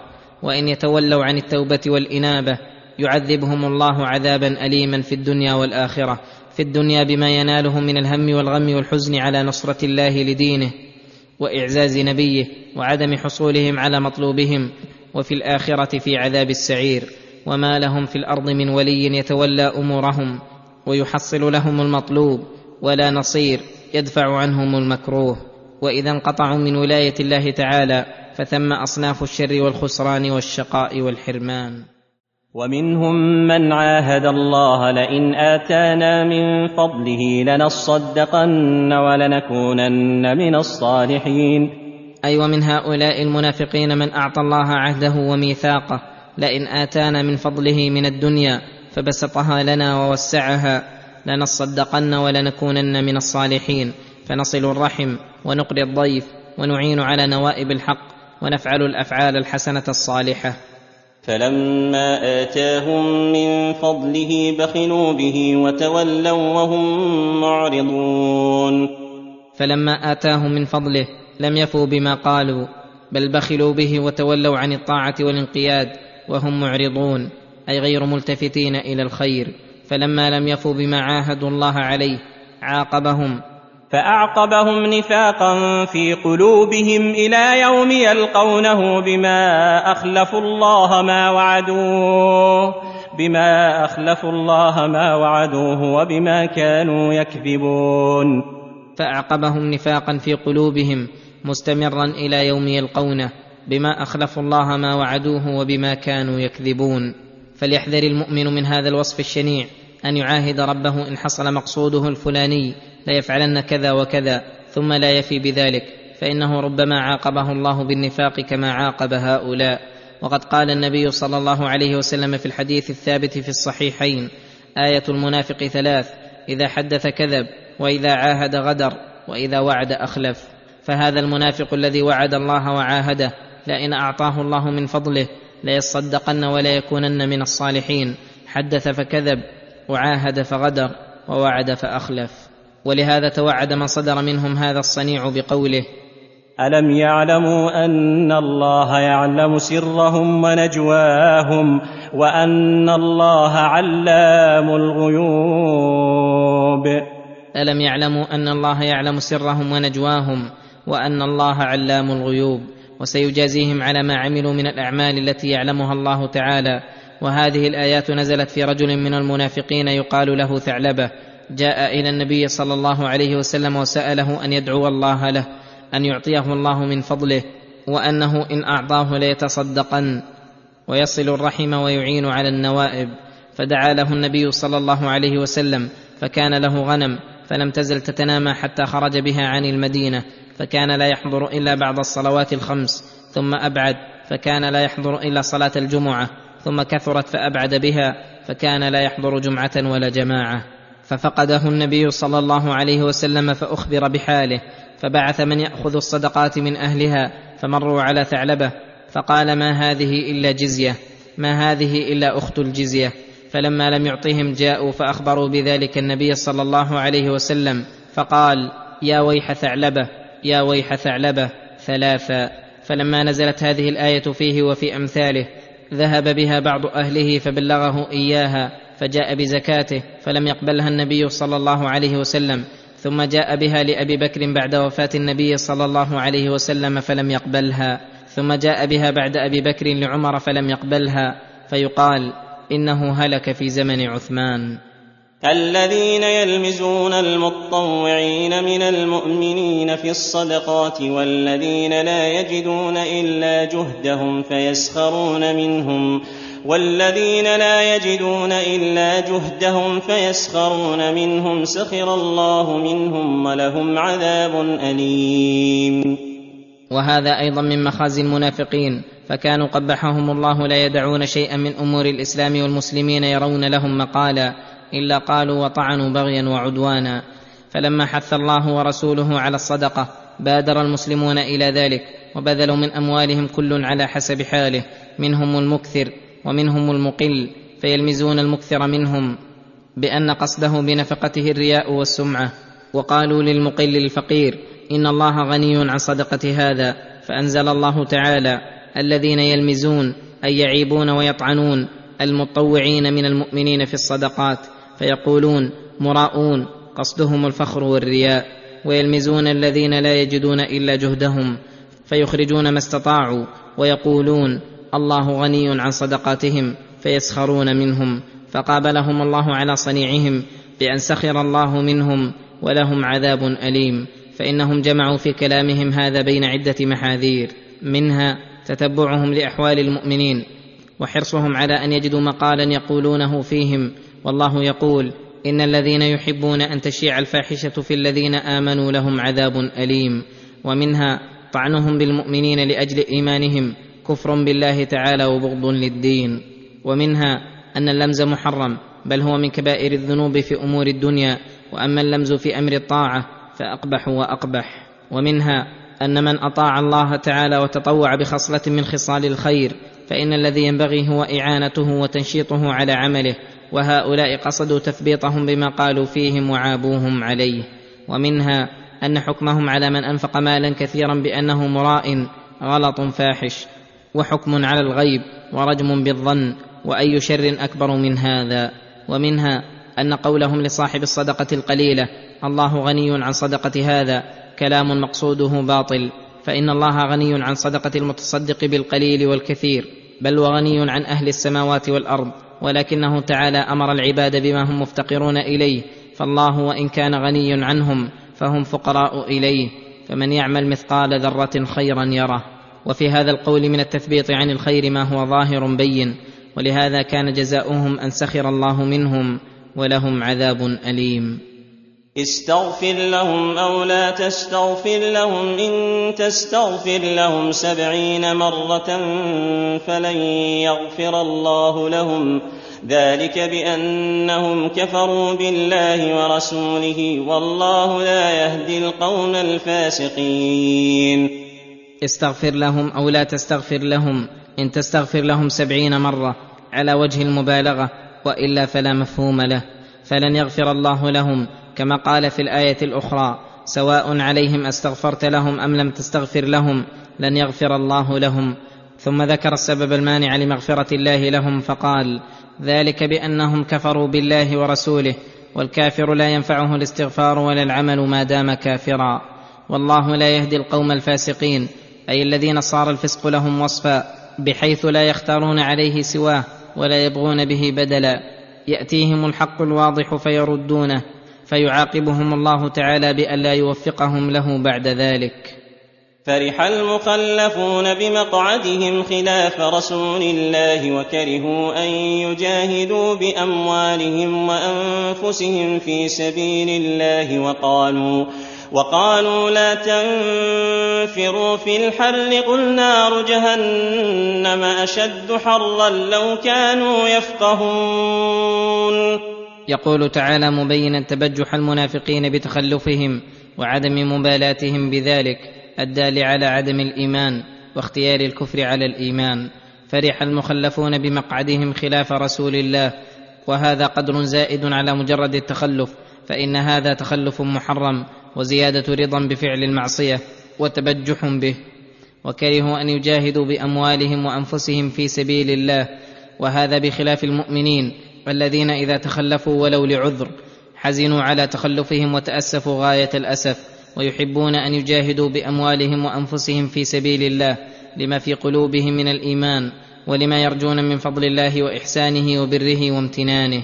وقالوا أي المنافقون لا تنفروا في الحر. أي قالوا إن النفير مشقة علينا بسبب الحر فقدموا راحة قصيرة منقضية على الراحة الأبدية التامة وحذروا من الحر الذي يقي منه الظلال ويذهبه البكر والآصال على الحر الشديد الذي لا يقادر قدره وهو النار الحامية. ولهذا قال قل نار جهنم أشد حرا لو كانوا يفقهون لما آثروا ما يفنى على ما يبقى ولما فروا من المشقة الخفيفة المنقضية إلى المشقة الشديدة الدائمة. قال الله تعالى فليضحكوا قليلا وليبكوا كثيرا جزاء بما كانوا يكسبون. فليضحكوا قليلا وليبكوا كثيرا. أي فليتمتعوا في هذه الدار المنقضيه ويفرحوا بلذاتها ويلهوا بلعبها فسيبكون كثيرا في عذاب اليم. جزاء بما كانوا يكسبون من الكفر والنفاق وعدم الانقياد لأوامر ربهم. فإن رجعك الله إلى طائفة منهم فاستأذنوك للخروج فقل لن تخرجوا معي أبدا فقل لن تخرجوا معي أبدا ولن تقاتلوا معي عدوا. إنكم رضيتم بالقعود أول مرة فاقعدوا مع الخالفين.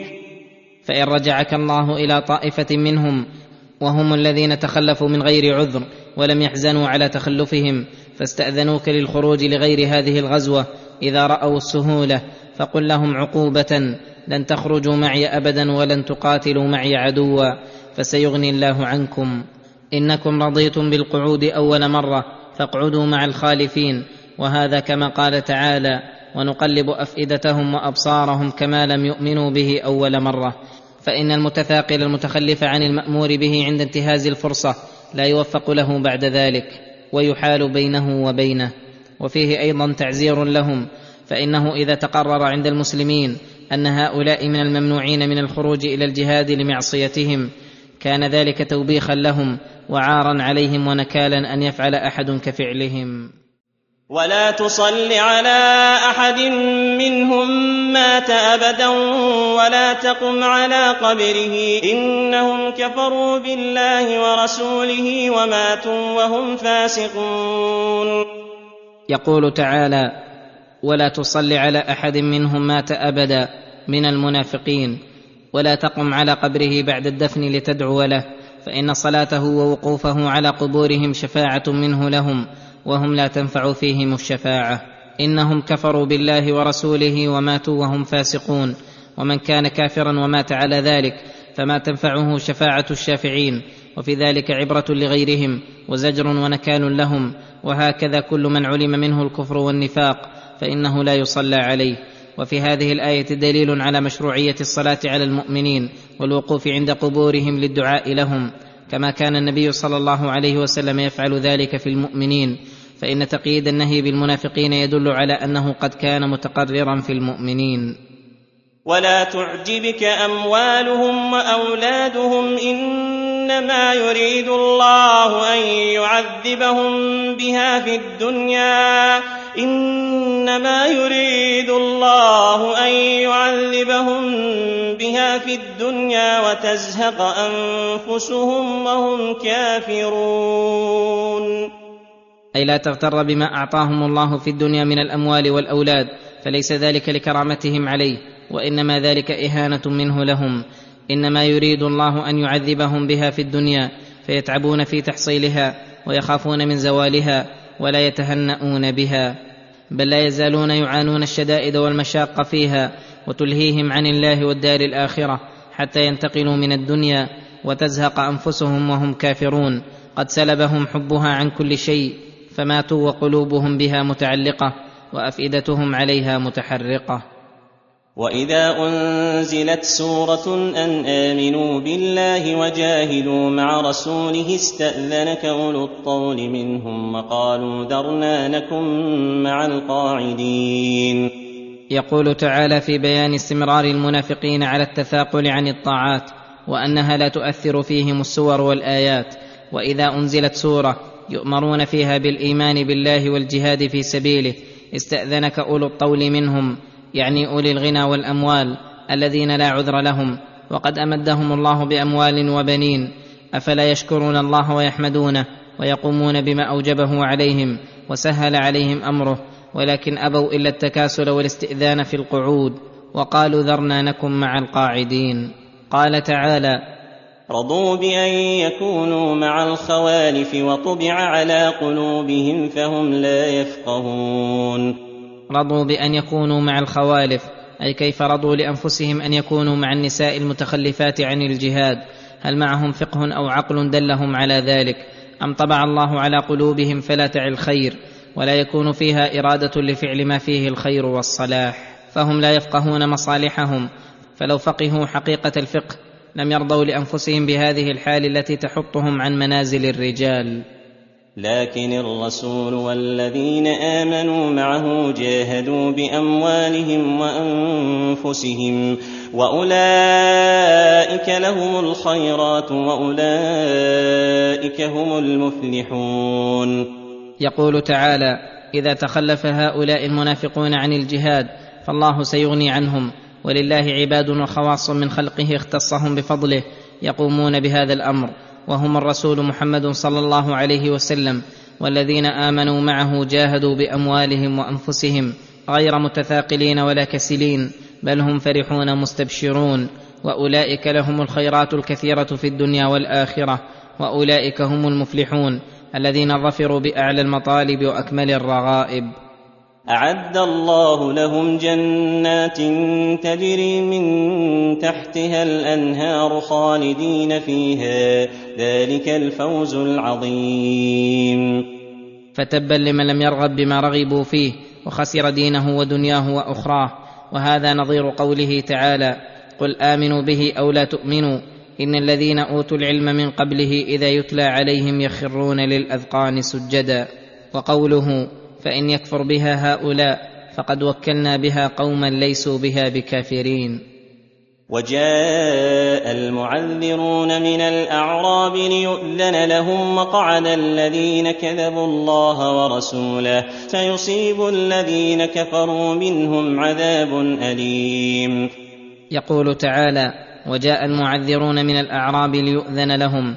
أي جاء الذين تهاونوا وقصروا منهم في الخروج لأجل أن يؤذن لهم في ترك الجهاد غير مبالين في الاعتذار لجفائهم وعدم حيائهم وإتيانهم بسبب ما معهم من الإيمان الضعيف. وأما الذين كذبوا الله ورسوله منهم فقعدوا وتركوا الاعتذار بالكلية. ويحتمل أن معنى قوله المعذرون أي الذين لهم عذر أتوا إلى رسول الله صلى الله عليه وسلم ليعذرهم ومن عادته أن يعذر من له عذر. وقعد الذين كذبوا الله ورسوله في دعواهم الإيمان المقتضي للخروج وعدم عملهم بذلك ثم توعدهم بقوله سيصيب الذين كفروا منهم عذاب أليم في الدنيا والآخرة. ليس على الضعفاء ولا على المرضى ولا على الذين لا يجدون ما ينفقون حرج إذا نصحوا لله ورسوله. ما على المحسنين من سبيل والله غفور رحيم. لما ذكر المعتذرين وكانوا على قسمين قسم معذور في الشرع وقسم غير معذور. ذكر ذلك بقوله ليس على الضعفاء في ابدانهم وابصارهم الذين لا قوه لهم على الخروج والقتال ولا على المرضى وهذا شامل لجميع أنواع المرض الذي لا يقدر صاحبه معه على الخروج والجهاد من عرج وعمى وحمى وذات الجنب والفارج وغير ذلك. ولا على الذين لا يجدون ما ينفقون أي لا يجدون زادا ولا راحلة يتبلغون بها في سفرهم فهؤلاء ليس عليهم حرج بشرط أن ينصحوا لله ورسوله بأن يكونوا صادق الإيمان وأن يكون من نيتهم وعزمهم أنهم لو قدروا لجاهدوا.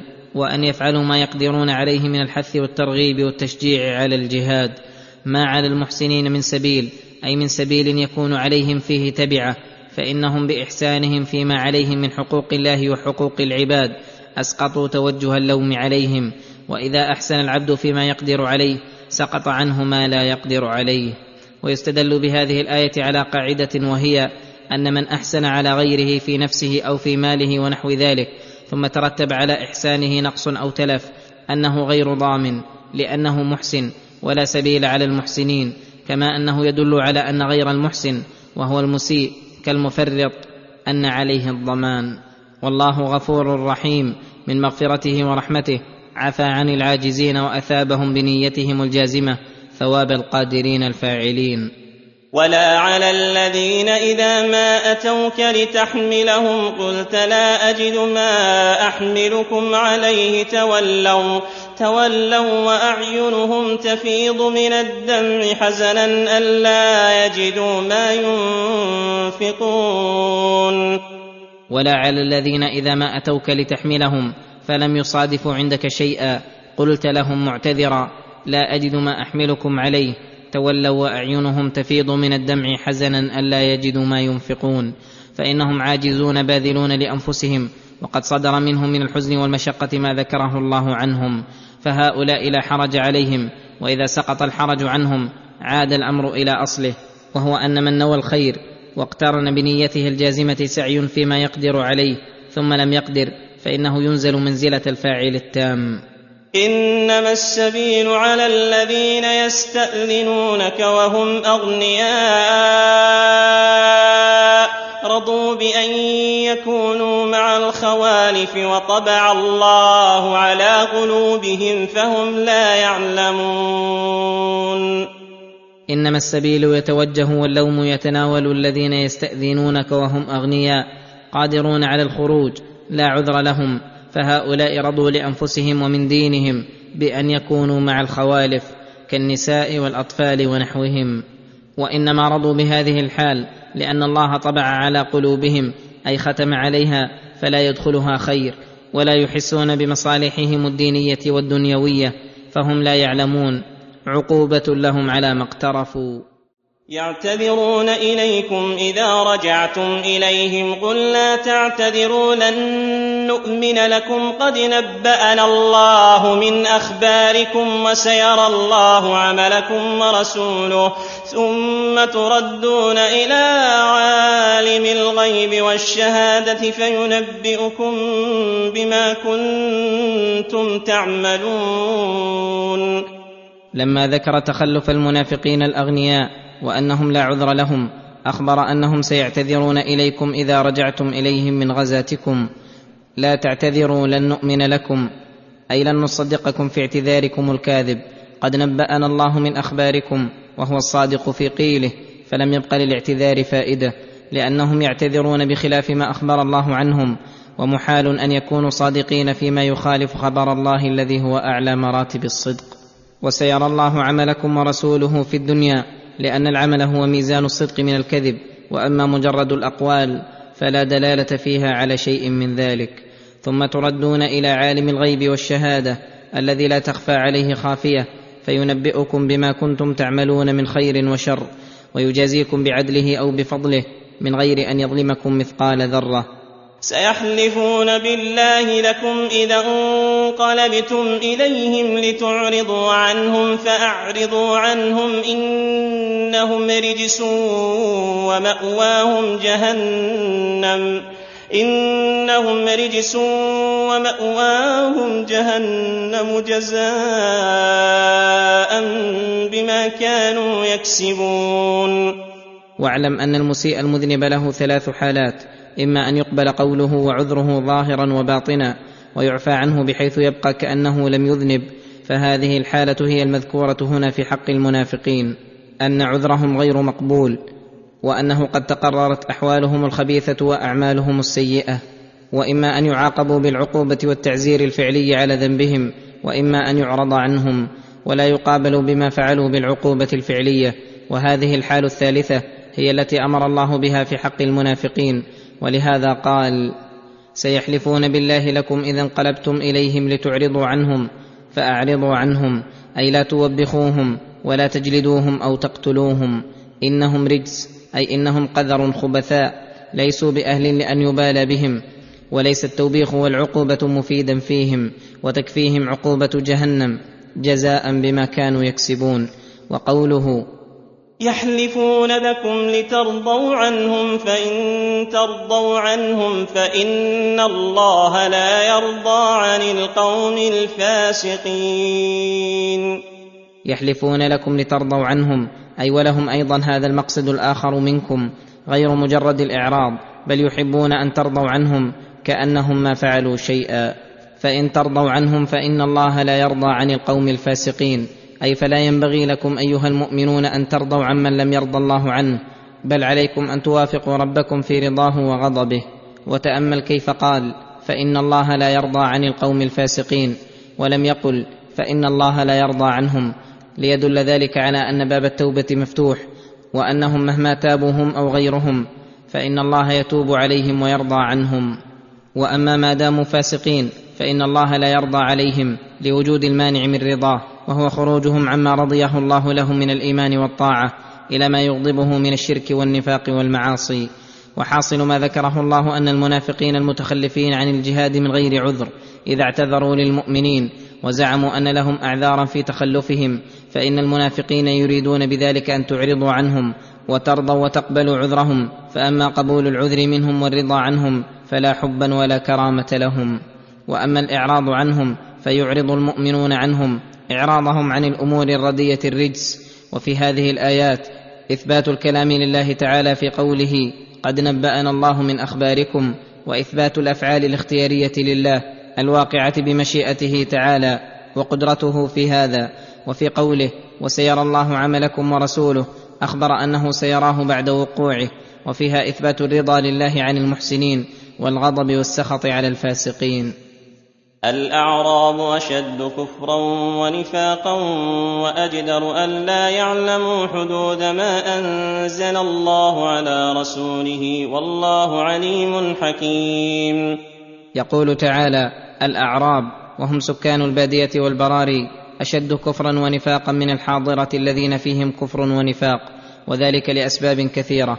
منها أنهم بعيدون عن معرفة الشرائع الدينية والأعمال والأحكام فهم أحرى وأجدر الا يعلموا حدود ما أنزل الله على رسوله من أصول الإيمان وأحكام الأوامر والنواهي بخلاف الحاضرة فإنهم أقرب لأن يعلموا حدود ما أنزل الله على رسوله فيحدث لهم بسبب هذا العلم تصورات حسنة وإرادات للخير الذين يعلمون ما لا يكون في البادية وفيهم من لطافة الطبع والانقياد للداعي ما ليس في البادية ويجالسون أهل الإيمان ويخالطونهم أكثر من أهل البادية. فلذلك كانوا أحرى للخير من أهل البادية وإن كان في البادية والحاضرة كفار ومنافقون ففي البادية أشد وأغلظ مما في الحاضرة ومن ذلك أن الأعراب احرص على الأموال وأشح فيها. ومن الأعراب من يتخذ ما ينفق مغرما ويتربص بكم الدوائر عليهم دائرة السوء والله سميع عليم. فمنهم من يتخذ ما ينفق من الزكاة والنفقة في سبيل الله وغير ذلك مغرما أي يراها خسارة ونقصا لا يحتسب فيها ولا يريد بها وجه الله ولا يكاد يؤديها إلا كرها. ويتربص بكم الدوائر أي من عداوتهم للمؤمنين وبغضهم لهم أنهم يودون وينتظرون فيهم دوائر الدهر. وفجائع الزمان وهذا سينعكس عليهم فعليهم دائرة السوء. وأما المؤمنون فلهم الدائرة الحسنة على أعدائهم ولهم العقبى الحسنة والله سميع عليم يعلم نيات العباد وما صدرت عنه الأعمال من إخلاص وغيره وليس الأعراب كلهم مذمومين ومن الأعراب من يؤمن بالله واليوم الآخر ويتخذ ما ينفق قربات عند الله وصلوات الرسول ألا إنها قربة لهم سيدخلهم الله في رحمته إن الله غفور رحيم. بل منهم من يؤمن بالله واليوم الآخر فيسلم بذلك من الكفر والنفاق ويعمل بمقتضى الإيمان ويتخذ ما ينفق قربات عند الله أي يحتسب نفقته ويقصد بها وجه الله تعالى والقرب منه ويجعلها وسيلة لصلوات الرسول أي دعائه لهم وتبريكه عليهم. قال تعالى مبينا لنفع صلوات الرسول ألا إنها قربة لهم تقربهم إلى الله وتنمي أموالهم وتحل فيها البركة. سيدخلهم الله في رحمته في جملة عباده الصالحين إنه غفور رحيم. فيغفر السيئات العظيمة لمن تاب إليه ويعم عباده برحمته التي وسعت كل شيء ويخص عباده المؤمنين برحمة يوفقهم فيها إلى الخيرات ويحميهم فيها من المخالفات ويجزل لهم فيها أنواع المثوبات. وفي هذه الآية دليل على أن الأعراب كأهل الحاضرة منهم الممدوح ومنهم المذموم فلم يذمهم الله على مجرد تعربهم وباديتهم إنما ذمهم على ترك أوامر الله وأنهم في مظنة ذلك. ومنها أن الكفر والنفاق يزيد وينقص ويغلظ ويخف بحسب الأحوال. ومنها فضيلة العلم وأن فاقده أقرب إلى الشر ممن يعرفه لأن الله ذم الأعراب. وأخبر أنهم أشد كفرا ونفاقا وذكر السبب الموجب لذلك وأنهم اجدروا الا يعلموا حدود ما أنزل الله على رسوله. ومنها أن العلم النافع الذي هو أنفع العلوم معرفة حدود ما أنزل الله على رسوله من أصول الدين وفروعه كمعرفة حدود الإيمان والإسلام والإحسان والتقوى والفلاح والطاعة والبر والصلة والإحسان والكفر والنفاق والفسوق والعصيان والزنا والخمر والربا ونحو ذلك. فإن في معرفتها يتمكن من فعلها إن كانت مأمورا بها أو تركها إن كانت محظورة ومن الأمر بها أو النهي عنها. ومنها أنه ينبغي للمؤمن أن يؤدي ما عليه من الحقوق منشرح الصدر مطمئن النفس ويحرص أن تكون مغنما ولا تكون مغرما. والسابقون الأولون من المهاجرين والأنصار والذين اتبعوهم بإحسان والذين اتبعوهم بإحسان رضي الله عنهم ورضوا عنه وأعد لهم جنات. وأعد لهم جنات تجري تحتها الأنهار خالدين فيها أبدا. ذلك الفوز العظيم. السابقون هم الذين سبقوا هذه الأمة وبدروها إلى الإيمان والهجرة والجهاد وإقامة دين الله. من المهاجرين الذين أخرجوا من ديارهم وأموالهم يبتغون فضلا من الله ورضوانا وينصرون الله ورسوله. أولئك هم الصادقون. ومن الأنصار الذين تبوأوا الدار والإيمان من قبلهم يحبون من هاجر إليهم ولا يجدون في صدورهم حاجة مما أوتوا ويؤثرون على أنفسهم ولو كان بهم خصاصة. والذين اتبعوهم بإحسان بالاعتقادات والأقوال والأعمال فهؤلاء هم الذين سلموا من الذم وحصل لهم أفضل الكرامات من الله. رضي الله عنهم ورضاه تعالى أكبر من نعيم الجنة ورضوا عنه وأعد لهم جنات تجري تحتها الأنهار الجارية التي تساق إلى سقي الجنان والحدائق الزاهية الزاهرة والرياض الناضره خالدين فيها أبدا لا يبغون عنها حولا ولا يطلبون منها بدلا لأنهم مهما تمنوه أدركوه ومهما أرادوه وجدوه ذلك الفوز العظيم الذي حصل لهم فيه كل محبوب للنفوس ولذة للأرواح ونعيم للقلوب وشهوة للأبدان واندفع عنهم كل محذور. وممن حولكم من الأعراب منافقون ومن أهل المدينة مردوا على النفاق لا تعلمهم نحن نعلمهم سنعذبهم مرتين ثم يردون إلى عذاب عظيم. يقول تعالى وممن حولكم من الأعراب منافقون ومن أهل المدينة أيضا منافقون. مردوا على النفاق أي تمرنوا عليه واستمروا وازدادوا فيه طغيانا. لا تعلمهم بأعيانهم فتعاقبهم أو تعاملهم بمقتضى نفاقهم. لما لله في ذلك من الحكمة الباهرة. نحن نعلمهم سنعذبهم مرتين. يحتمل أن التثنية على بابها وأن عذابهم عذاب في الدنيا وعذاب في الآخرة. ففي الدنيا ما ينالهم من الهم والحزن والكراهة لما يصيب المؤمنين من الفتح والنصر. وفي الآخرة عذاب النار وبئس القرار. ويحتمل أن المراد سنغلظ عليهم العذاب ونضاعفه عليهم ونكرره. وآخرون اعترفوا بذنوبهم خلطوا عملا صالحا وآخر سيئا. عسى الله أن يتوب عليهم. عسى الله أن يتوب عليهم. إن الله غفور رحيم. يقول تعالى وآخرون ممن بالمدينة ومن حولها بل ومن سائر البلاد الإسلامية اعترفوا بذنوبهم أي أقروا بها وندموا عليها وسعوا في التوبة منها والتطهر من أدرانها. خلطوا عملا صالحا وآخر سيئا ولا يكون العمل الصالح إلا إذا كان مع العبد أصل التوحيد والإيمان. المخرج عن الكفر والشرك الذي هو شرط لكل عمل صالح فهؤلاء خلطوا الأعمال الصالحة بالأعمال السيئة. من التجرؤ على بعض المحرمات والتقصير في بعض الواجبات مع الاعتراف بذلك والرجاء بأن يغفر الله لهم فهؤلاء عسى الله أن يتوب عليهم وتوبته على عبده نوعان الأول التوفيق للتوبة والثاني قبولها بعد وقوعها منهم. إن الله غفور رحيم أي وصفه المغفرة والرحمة اللتان لا يخلو مخلوق منهما بل لا بقاء للعالم العلوي والسفلي إلا بهما. فلو يؤاخذ الله الناس بظلمهم ما ترك على ظهرها من دابة. إن الله يمسك السماوات والأرض أن تزولا ولئن زالتا إن أمسكهما من أحد من بعده. إنه كان حليما غفورا. ومن مغفرته أن المسرفين على أنفسهم الذين قطعوا أعمارهم بالأعمال السيئة إذا تابوا إليه وأنابوا ولو قبيل موتهم بأقل القليل فإنه يعفو عنهم ويتجاوز عن سيئاتهم.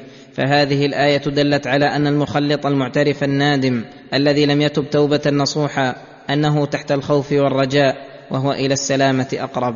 وأما المخلط الذي لم يعترف ويندم على ما مضى منه بل لا يزال مصرا على الذنوب فإنه يخاف عليه أشد الخوف. قال تعالى لرسوله ومن قام مقامه آمرا له بما يطهر المؤمنين ويتمم إيمانهم.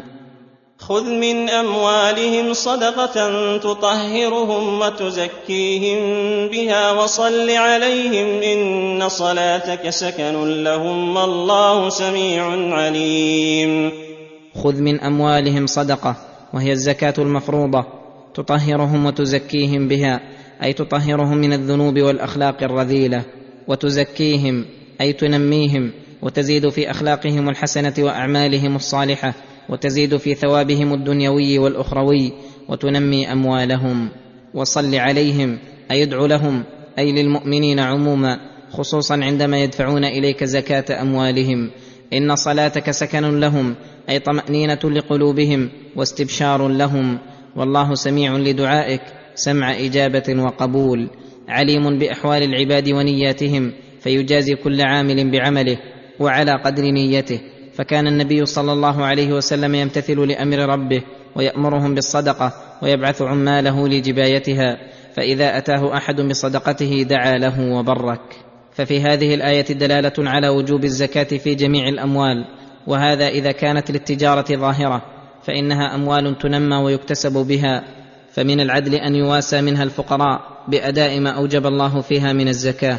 وما عدا أموال التجارة فإن كان المال ينمى كالحبوب والثمار والماشية المتخذة للنماء والدر والنسل فإنها تجب فيها الزكاة وإلا لم تجب فيها لأنها إذا كانت للقنية لم تكن بمنزلة الأموال التي يتخذها الإنسان في العادة مالا يتمول ويطلب منه المقاصد المالية وإنما صرف عن المالية بالقنية ونحوها.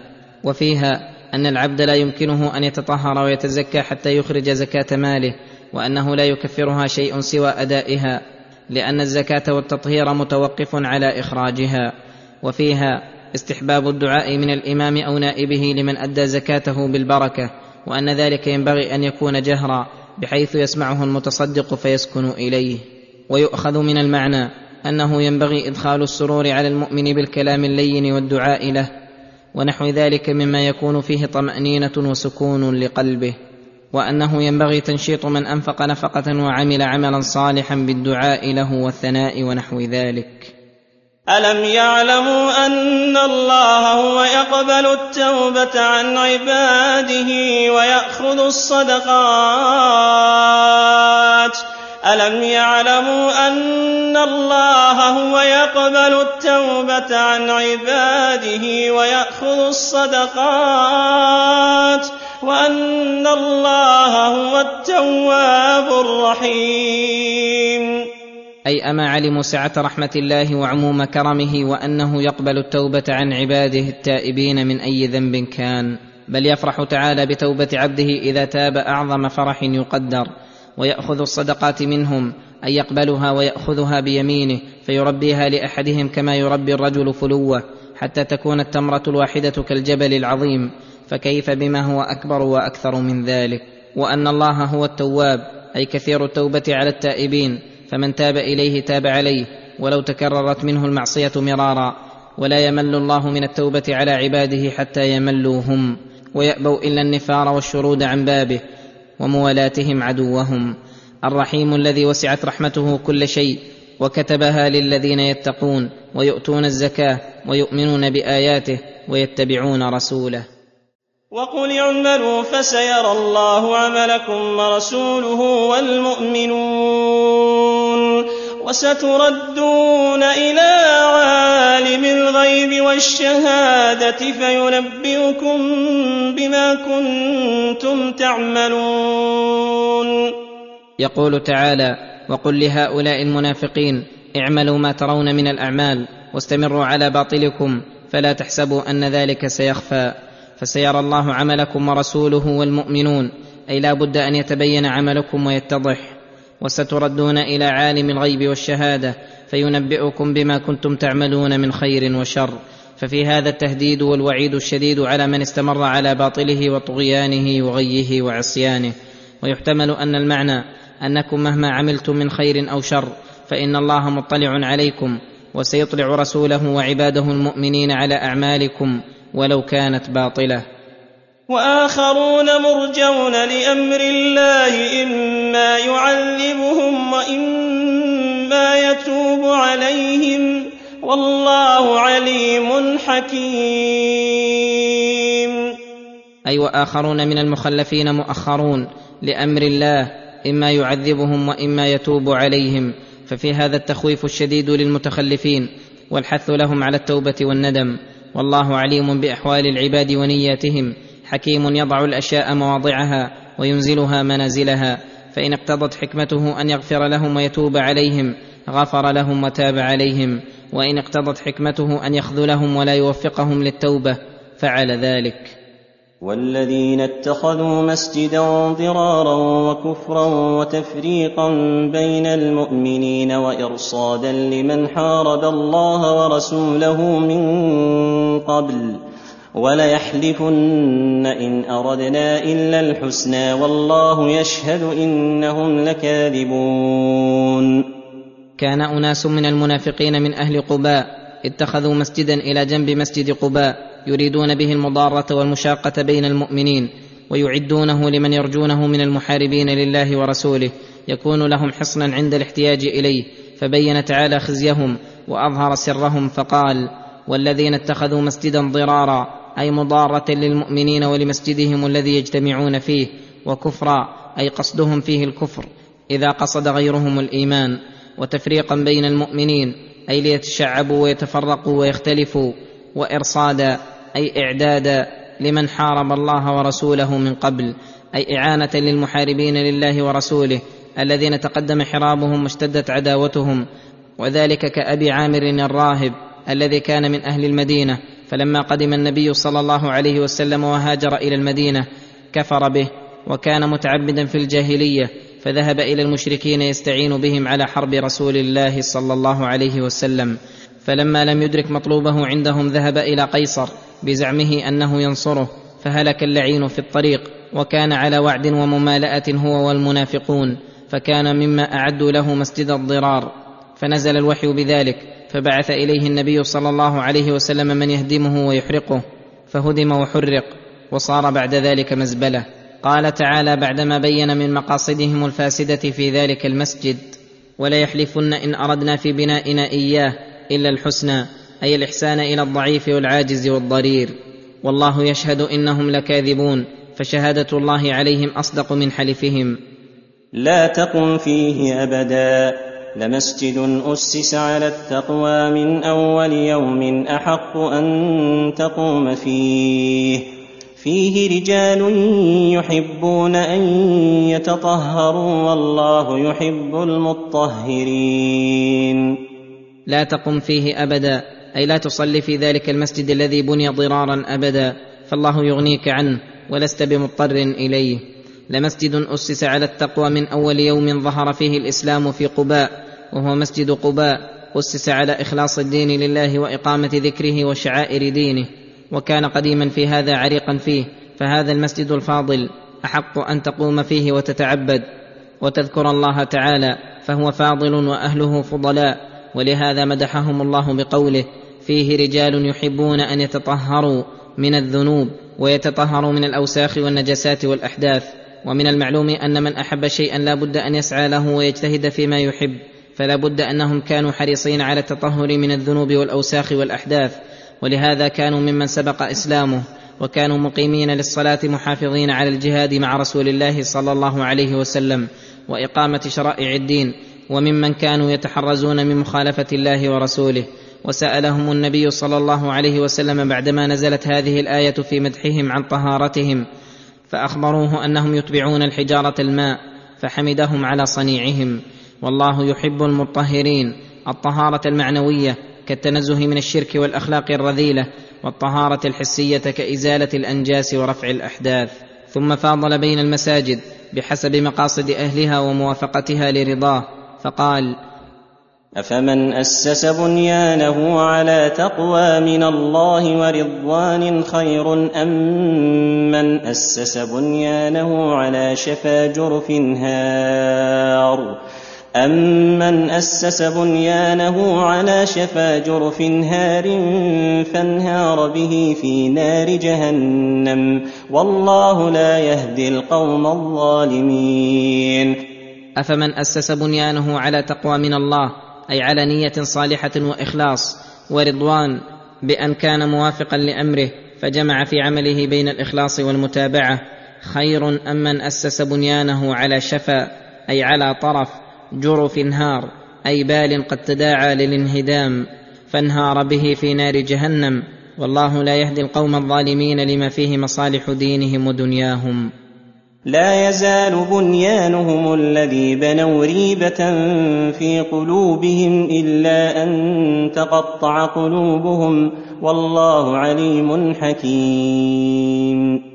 لا يزال بنيانهم الذي بنوا ريبة في قلوبهم أي شكا وريبا ماكثا في قلوبهم إلا أن تقطع قلوبهم بأن يندموا غاية الندم ويتوبوا إلى ربهم ويخافوه غاية الخوف فبذلك يعفو الله عنهم وإلا فبنيانهم لا يزيدهم إلا ريبا إلى ريبهم ونفاقا إلى نفاقهم. والله عليم بجميع الأشياء ظاهرها وباطنها خفيها وجليها وبما أسره العباد وأعلنوه. حكيم لا يفعل ولا يخلق ولا يأمر ولا ينهى إلا ما اقتضته الحكمة وأمر به فلله الحمد. وفي هذه الآيات عدة فوائد. منها أن اتخاذ المسجد الذي يقصد به الضرار لمسجد آخر بقربه أنه محرم وأنه يجب هدم مسجد الضرار الذي اطلع على مقصود أصحابه ومنها أن العمل وإن كان فاضلا تغيره النية فينقلب منهيا عنه كما قلبت نية أصحاب مسجد الضرار عملهم إلى ما ترى. ومنها أن كل حالة يحصل بها التفريق بين المؤمنين فإنها من المعاصي التي يتعين تركها وإزالتها كما أن كل حالة يحصل بها جمع المؤمنين وائتلافهم يتعين اتباعها والأمر بها والحث عليها لأن الله علل اتخاذهم لمسجد الضرار بهذا المقصد الموجب للنهي عنه كما يوجب ذلك الكفر والمحاربة لله ورسوله ومنها النهي عن الصلاة في أماكن المعصية والبعد عنها وعن قربها ومنها أن المعصية تؤثر في البقاع كما أثرت معصية المنافقين في مسجد الضرار ونهي عن القيام فيه وكذلك الطاعة تؤثر في الأماكن كما أثرت في مسجد قباء حتى قال الله فيه لمسجد أسس على التقوى من أول يوم أحق أن تقوم فيه ولهذا كان لمسجد قباء من الفضل ما ليس لغيره حتى كان صلى الله عليه وسلم يزور قباء كل سبت يصلي فيه وحث على الصلاة فيه ومنها أنه يستفاد من هذه التعاليل المذكورة في الآية أربع قواعد مهمة وهي كل عمل فيه مضارة لمسلم أو فيه معصية لله فإن المعاصي من فروع الكفر. أو فيه تفريق بين المؤمنين أو فيه معاونة لمن عاد الله ورسوله فإنه محرم ممنوع منه وعكسه بعكسه. ومنها أن الأعمال الحسية الناشئة عن معصية الله لا تزال مبعدة لفاعلها عن الله بمنزلة الإصرار على المعصية حتى يزيلها ويتوب منها توبة تامة بحيث يتقطع قلبه من الندم والحسرات. ومنها أنه إذا كان مسجد قباء مسجدا أسس على التقوى فمسجد النبي صلى الله عليه وسلم الذي أسسه بيده المباركة وعمل فيه واختاره الله له من باب أولى وأحرى. ومنها أن العمل المبني على الإخلاص والمتابعة هو العمل المؤسس على التقوى الموصل لعامله إلى جنات النعيم. والعمل المبني على سوء القصد وعلى البدع والضلال هو العمل المؤسس على شفا جرف انهار فانهار به في نار جهنم والله لا يهدي القوم الظالمين. ان الله اشترى من المؤمنين انفسهم واموالهم بان لهم الجنه يقاتلون في سبيل الله فيقتلون ويقتلون. وعدا عليه حقا في التوراه والانجيل والقران. ومن اوفى بعهده من الله فاستبشروا ببيعكم الذي بايعتم به وذلك هو الفوز العظيم. يخبر تعالى خبرا صادقا ويعد وعدا حقا بمبايعه عظيمه ومعاوضه جسيمه وهو انه اشترى بنفسه الكريمه من المؤمنين انفسهم واموالهم فهي المثمن والسلعه المبيعه بأن لهم الجنة التي فيها ما تشتهيه الأنفس وتلذ الأعين من أنواع اللذات والأفراح والمسرات والحور الحسان والمنازل الأنيقات. وصفة العقد والمبايعة بأن يبذلوا لله نفوسهم وأموالهم في جهاد أعدائه لإعلاء كلمته وإظهار دينه. فيقاتلون في سبيل الله فيقتلون ويقتلون. فهذا العقد والمبايعة قد صدرت من الله مؤكدة بأنواع التأكيدات. وعدا عليه حقا في التوراة والإنجيل والقرآن التي هي أشرف الكتب التي طرقت العالم وأعلاها وأكملها وجاء بها أكمل الرسل أولو العزم وكلها اتفقت على هذا الوعد الصادق ومن أوفى بعهده من الله فاستبشروا أيها المؤمنون القائمون بما وعدكم الله ببيعكم الذي بايعتم به أي لتفرحوا بذلك وليبشر بعضكم بعضا ويحث بعضكم بعضا وذلك هو الفوز العظيم الذي لا فوز أكبر منه ولا أجل لأنه يتضمن السعادة الأبدية والنعيم المقيم والرضا من الله الذي هو أكبر من نعيم الجنات. وإذا أردت أن تعرف مقدار الصفقة فانظر إلى المشتري من هو وهو الله جل جلاله وإلى العوض وهو أكبر الأعواض وأجلها جنات النعيم وإلى الثمن المبذول فيها وهو النفس والمال الذي هو أحب الأشياء للإنسان. وإلى من جرى على يديه عقد هذا التبايع وهو أشرف الرسل وبأي كتاب رقم وهي كتب الله الكبار المنزلة على أفضل الخلق. التائبون العابدون الحامدون السائحون الراكعون السائحون الراكعون الساجدون الساجدون الآمرون بالمعروف والناهون عن المنكر والحافظون لحدود الله وبشر المؤمنين. كأنه قيل من هم المؤمنون الذين لهم البشارة من الله بدخول الجنات ونيل الكرامات؟ فقال هم التائبون أي الملازمون للتوبة في جميع الأوقات عن جميع السيئات. العابدون أي المتصفون بالعبودية لله والاستمرار على طاعته من أداء الواجبات والمستحبات في كل وقت فبذلك يكون العبد من العابدين. الحامدون لله في السراء والضراء واليسر والعسر المعترفون بما لله عليهم من النعم الظاهرة والباطنة المثنون على الله بذكرها وبذكره في آناء الليل وآناء النهار. السائحون فسرت السياحة بالصيام أو السياحة في طلب العلم وفسرت بسياحة القلب في معرفة الله ومحبته والإنابة إليه على الدوام. والصحيح أن المراد بالسياحة السفر في القربات كالحج والعمرة والجهاد وطلب العلم وصلة الأقارب ونحو ذلك. الراكعون الساجدون أي المكثرون من الصلاة المشتملة على الركوع والسجود الآمرون بالمعروف ويدخل فيه جميع الواجبات والمستحبات. والناهون عن المنكر وهي جميع ما نهى الله ورسوله عنه والحافظون لحدود الله بتعلمهم حدود ما أنزل الله على رسوله وما يدخل في الأوامر والنواهي والأحكام وما لا يدخل الملازمون لها فعلا وتركا. وبشر المؤمنين لم يذكر ما يبشرهم به ليعم جميع ما رتب على الإيمان من ثواب الدنيا والدين والآخرة فالبشارة متناولة لكل مؤمن. وأما مقدارها وصفتها فإنها بحسب حال المؤمنين وإيمانهم قوة وضعفا وعملا بمقتضاه. ما كان للنبي والذين آمنوا أن يستغفروا للمشركين ولو كانوا أولي قربى من بعد ما تبين لهم أنهم أصحاب الجحيم. يعني ما يليق ولا يحسن للنبي والمؤمنين به أن يستغفروا للمشركين أي لمن كفر به وعبد معه غيره. ولو كانوا أولي قربى من بعد ما تبين لهم أنهم أصحاب الجحيم فإن الاستغفار لهم في هذه الحال غلط غير مفيد فلا يليق بالنبي والمؤمنين لأنهم إذا ماتوا على الشرك أو علم أنهم يموتون عليه فقد حقت عليهم كلمة العذاب ووجب عليهم الخلود في النار ولم تنفع فيهم شفاعة الشافعين ولا استغفار المستغفرين. وأيضا فإن النبي والذين آمنوا معه عليهم أن يوافقوا ربهم في رضاه وغضبه ويوالوا من والاه الله ويعادوا من عاداه الله والاستغفار منهم لمن تبين أنه من أصحاب النار مناف لذلك مناقض له. وما كان استغفار إبراهيم لأبيه إلا عن موعدة وعدها إياه. فلما تبين له أنه عدو لله تبرأ منه. إن إبراهيم لأواه حليم. ولئن وجد الاستغفار من خليل الرحمن إبراهيم عليه السلام لأبيه فإنه عن موعدة وعدها إياه في قوله سأستغفر لك ربي إنه كان بي حفيا وذلك قبل أن يعلم عاقبة أبيه. فلما تبين لإبراهيم أن أباه عدو لله سيموت على الكفر ولم ينفع فيه الوعظ والتذكير تبرأ منه موافقة لربه وتأدبا معه.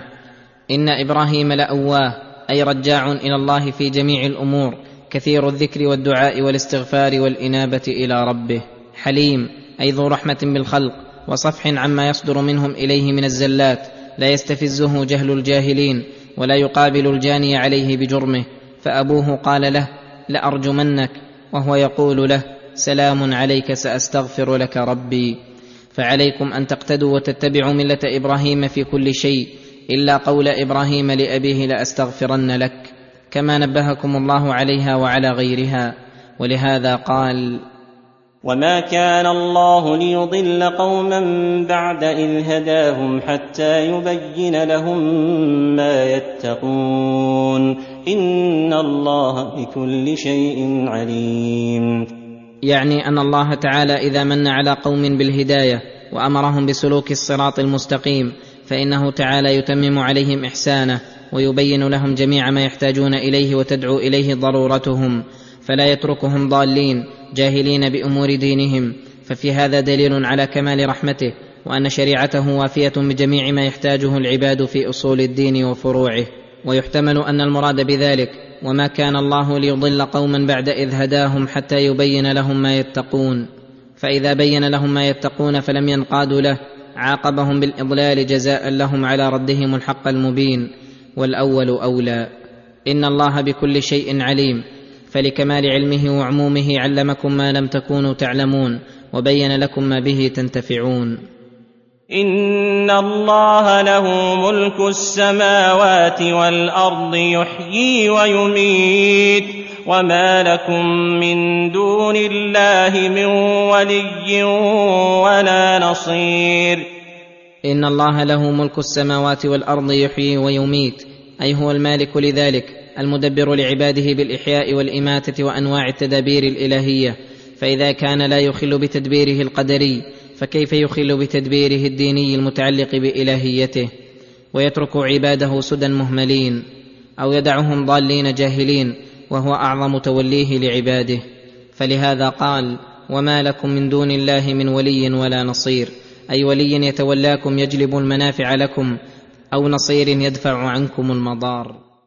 لقد تاب الله على النبي والمهاجرين والأنصار الذين اتبعوه في ساعة العسرة من بعد ما كاد يزيغ قلوب فريق منهم لقد تاب الله على النبي والمهاجرين والأنصار الذين اتبعوه في ساعة العسرة من بعد ما كاد يزيغ قلوب فريق منهم.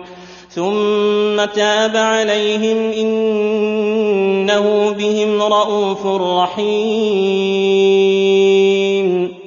يخبر تعالى أن من لطفه وإحسانه تاب على النبي محمد صلى الله عليه وسلم والمهاجرين والأنصار فغفر لهم الزلات ووفر لهم الحسنات ورقاهم إلى أعلى الدرجات وذلك بسبب قيامهم بالأعمال الصعبة الشاقات. ولهذا قال الذين اتبعوه في ساعة العسرة أي خرجوا معه لقتال الأعداء في وقعة تبوك وكانت في حر شديد وضيق من الزاد والركوب وكثرة عدو مما يدعو إلى التخلف. فاستعانوا الله تعالى وقاموا بذلك. من بعد ما كاد يزيغ قلوب فريق منهم أي تنقلب قلوبهم ويميل إلى الدعة والسكون ولكن الله ثبتهم وأيدهم وقواهم وزيغ القلب هو انحرافه عن الصراط المستقيم فإن كان الانحراف في أصل الدين كان كفرا وإن كان في شرائعه كان بحسب تلك الشريعة التي زاغ عنها إما قصر عن فعلها أو فعلها على غير الوجه الشرعي. وقوله ثم تاب عليهم أي قبل توبتهم إنه بهم رءوف رحيم ومن رأفته ورحمته أن من عليهم بالتوبة وقبلها منهم وثبتهم عليها. وعلى الثلاثة الذين خلفوا حتى إذا ضاقت عليهم الأرض بما رحبت وضاقت عليهم أنفسهم وظنوا وظنوا أن لا ملجأ من الله إلا إليه ثم تاب عليهم ليتوبوا. إن الله هو التواب الرحيم. ثم تاب عليهم ليتوبوا. إن الله هو التواب الرحيم. وكذلك لقد تاب الله على الثلاثة الذين خلفوا عن الخروج مع المسلمين في تلك الغزوة وهم كعب بن مالك وصاحباه وقصتهم مشهورة معروفة في الصحاح والسنن حتى إذا حزنوا حزنا عظيما وضاقت عليهم الأرض بما رحبت أي على سعتها ورحبها وضاقت عليهم أنفسهم التي هي أحب اليهم من كل شيء فضاق عليهم الفضاء الواسع والمحبوب الذي لم تجري العادة بالضيق منه. وذلك لا يكون إلا من أمر مزعج بلغ من الشدة والمشقة ما لا يمكن التعبير عنه وذلك لأنهم قدموا رضا الله ورضا رسوله على كل شيء وظنوا أن لا ملجأ من الله إلا إليه أي تيقنوا وعرفوا بحالهم أنه لا ينجي من الشدائد ويلجأ إليه إلا الله وحده لا شريك له فانقطع تعلقهم بالمخلوقين وتعلقوا بالله ربهم وفروا منه إليه فمكثوا بهذه الشدة نحو خمسين ليلة. ثم تاب عليهم أي أذن في توبتهم ووفقهم لها ليتوبوا أي لتقع منهم. فيتوب الله عليهم. إن الله هو التواب أي كثير التوبة والعفو والغفران عن الزلات والعصيان الرحيم. وصفه الرحمة العظيمة التي لا تزال تنزل على العباد في كل وقت وحين في جميع اللحظات. ما تقوم به أمورهم الدينية والدنيوية. وفي هذه الآيات دليل على أن توبة الله على العبد أجل الغايات. وأعلى النهايات. فإن الله جعلها نهاية خواص عباده وامتن عليهم بها حين عملوا الأعمال التي يحبها ويرضاها. ومنها لطف الله بهم وتثبيتهم في إيمانهم عند الشدائد والنوازل المزعجة. ومنها أن العبادة الشاقة على النفس لها فضل ومزية ليست لغيرها وكلما عظمت المشقة عظم الأجر. ومنها أن توبة الله على عبده بحسب ندمه وأسفه الشديد وأن من لا يبالي بالذنب ولا يحرج إذا فعله فإن توبته مدخولة وإن زعم أنها مقبولة. ومنها أن علامة الخير وزوال الشدة إذا تعلق القلب بالله تعالى تعلقا تاما وانقطع عن المخلوقين. ومنها أن من لطف الله بالثلاثة أن وسماهم بوسم ليس بعار عليهم. فقال خلفوا إشارة إلى أن المؤمنين خلفوهم أو خلفوا عن من بت في قبول عذرهم أو في رده. وأنهم لم يكن تخلفهم رغبة عن الخير ولهذا لم يقل تخلفوا. ومنها أن الله تعالى من عليهم بالصدق ولهذا أمر بالاقتداء بهم فقال يا أيها الذين آمنوا اتقوا الله اتقوا الله وكونوا مع الصادقين. أي يا أيها الذين آمنوا بالله وبما أمر الله بالإيمان به قوموا بما يقتضيه الإيمان وهو القيام بتقوى الله تعالى باجتناب ما نهى الله عنه والبعد عنه وكونوا مع الصادقين في أقوالهم وأفعالهم وأحوالهم الذين أقوالهم صدق وأعمالهم وأحوالهم لا تكون إلا صدقا خلية من الكسل والفتور سالمة من المقاصد السيئة مشتملة على الإخلاص والنية الصالحة فإن الصدق يهدي إلى البر. وإن البر يهدي إلى الجنة. قال الله تعالى هذا يوم ينفع الصادقين صدقهم. ما كان لأهل المدينة ومن حولهم من الأعراب أن يتخلفوا عن رسول الله ولا يرغبوا بأنفسهم عن نفسه. ذلك بأنهم لا يصيبهم ظمأ ولا نصب ولا مخنصة في سبيل الله ولا يطؤون موطئا. ولا يطؤون موطئا يغيظ الكفار ولا ينالون من عدو نيلا إلا كتب لهم به عمل صالح إن الله لا يضيع أجر المحسنين. يقول تعالى حاثا لأهل المدينة المنوره من المهاجرين والأنصار ومن حوله من الأعراب الذين أسلموا فحسن إسلامهم. ما كان لأهل المدينة ومن حولهم من الأعراب. أن يتخلفوا عن رسول الله أي ما ينبغي لهم ذلك ولا يليق بأحوالهم ولا يرغبوا بأنفسهم في بقائها وراحتها وسكونها عن نفسه الكريمة الزكية بل النبي صلى الله عليه وسلم أولى بالمؤمنين من أنفسهم فعلى كل مسلم أن يفدي النبي صلى الله عليه وسلم بنفسه ويقدمه عليها. فعلامة تعظيم الرسول صلى الله عليه وسلم ومحبته والإيمان التام به ألا يتخلفوا عنه ثم ذكر الثواب الحامل على الخروج فقال ذلك بأنهم أي المجاهدين في سبيل الله لا يصيبهم ظمأ ولا نصب أي تعب ومشقة ولا مخمصة في سبيل الله أي مجاعة ولا يطؤون موطئا يغيظ الكفار من الخوض لديارهم والاستيلاء على أوطانهم ولا ينالون من عدو نيلا كالظفر بجيش أو سرية أو الغنيمة لمال إلا كتب لهم به عمل صالح. لأن هذه آثار ناشئة عن أعمالهم. إن الله لا يضيع أجر المحسنين الذين أحسنوا في مبادرتهم إلى أمر الله وقيامهم بما عليه من حقه وحق خلقه فهذه الأعمال آثار من آثار عملهم. ثم قال ولا ينفقون نفقة صغيرة ولا كبيرة ولا يقطعون واديا إلا كتب لهم ولا يقطعون واديا إلا كتب لهم ليجزيهم الله أحسن ما كانوا يعملون. ولا ينفقون نفقة صغيرة ولا كبيرة ولا يقطعون واديا في ذهابهم إلى عدوهم إلا كتب لهم ليجزيهم الله أحسن ما كانوا يعملون. ومن ذلك هذه الأعمال إذا أخلصوا فيها لله ونصحوا فيها. ففي هذه الآيات أشد ترغيب وتشويق للنفوس إلى الخروج إلى الجهاد في سبيل الله والاحتساب لما يصيبهم فيه من المشقات وأن ذلك لهم رفعة درجات وأن الآثار المترتبة على عمل العبد له فيها أجر كبير. وما كان المؤمنون لينفروا كافة فلولا نفر من كل فرقة منهم طائفة ليتفقهوا في الدين ولينذروا قومهم إذا رجعوا إليهم لعلهم يحذرون. يقول تعالى منبها لعباده المؤمنين على ما ينبغي لهم وما كان المؤمنون لينفروا كافة أي جميعا لقتال عدوهم فإنه يحصل عليهم المشقة بذلك وتفوت به كثير من المصالح الأخرى. فلولا نفر من كل فرقة منهم أي من البلدان والقبائل والأفخاذ طائفة تحصل بها الكفاية والمقصود لكان أولى. ثم نبه على أن في إقامة المقيمين منهم وعدم خروجهم مصالح لو خرجوا لفاتتهم. فقال ليتفقهوا أي القاعدون في الدين ولينذروا قومهم إذا رجعوا إليهم أي ليتعلموا العلم الشرعي ويعلموا معانيه ويفقهوا أسراره وليعلموا غيرهم. ولينذروا قومهم إذا رجعوا إليهم. ففي هذا فضيلة العلم وخصوصا الفقه في الدين وأنه أهم الأمور وأن من تعلم علما فعليه نشره وبثه في العباد ونصيحتهم فيه. فإن انتشار العلم عن العالم من بركته وأجره الذي ينمى له.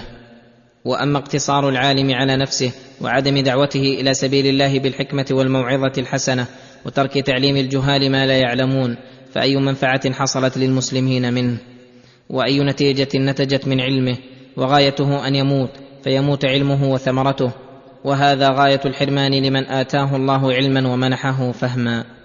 وفي هذه الآية أيضا دليل وإرشاد وتنبيه لطيف لفائدة مهمة وهي أن المسلمين ينبغي لهم أن يعدوا لكل مصلحة من مصالحهم العامة من يقوم بها ويوفر وقته عليها ويجتهد فيها ولا يلتفت إلى غيرها لتقوم مصالحهم وتتم منافعهم.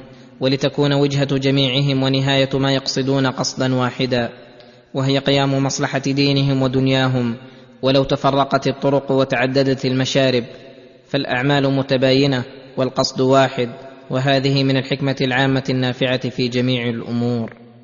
يا أيها الذين آمنوا قاتلوا الذين يلونكم من الكفار وليجدوا فيكم غلظة واعلموا أن الله مع المتقين. وهذا أيضا إرشاد آخر. بعدما أرشدهم إلى التدبير في من يباشر القتال أرشدهم إلى أنهم يبدأون بالأقرب في الأقرب من الكفار والغلظة عليهم والشدة في القتال والشجاعة والثبات. واعلموا أن الله مع المتقين أي وليكن لديكم علم أن المعونة من الله تنزل بحسب التقوى فلازموا على تقوى الله يعنكم وينصركم على عدوكم. وهذا العموم في قوله قاتلوا الذين يلونكم من الكفار مخصوص بما إذا كانت المصلحة في قتال غير الذين يلوننا وأنواع المصالح كثيرة جدا.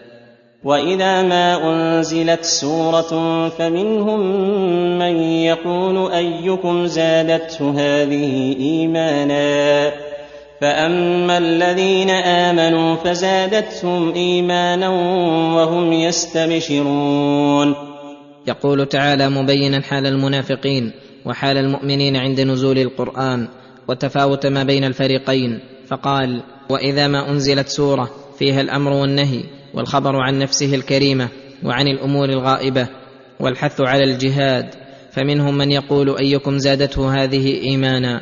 أي حصل الاستفهام لمن حصل له الإيمان بها من الطائفتين؟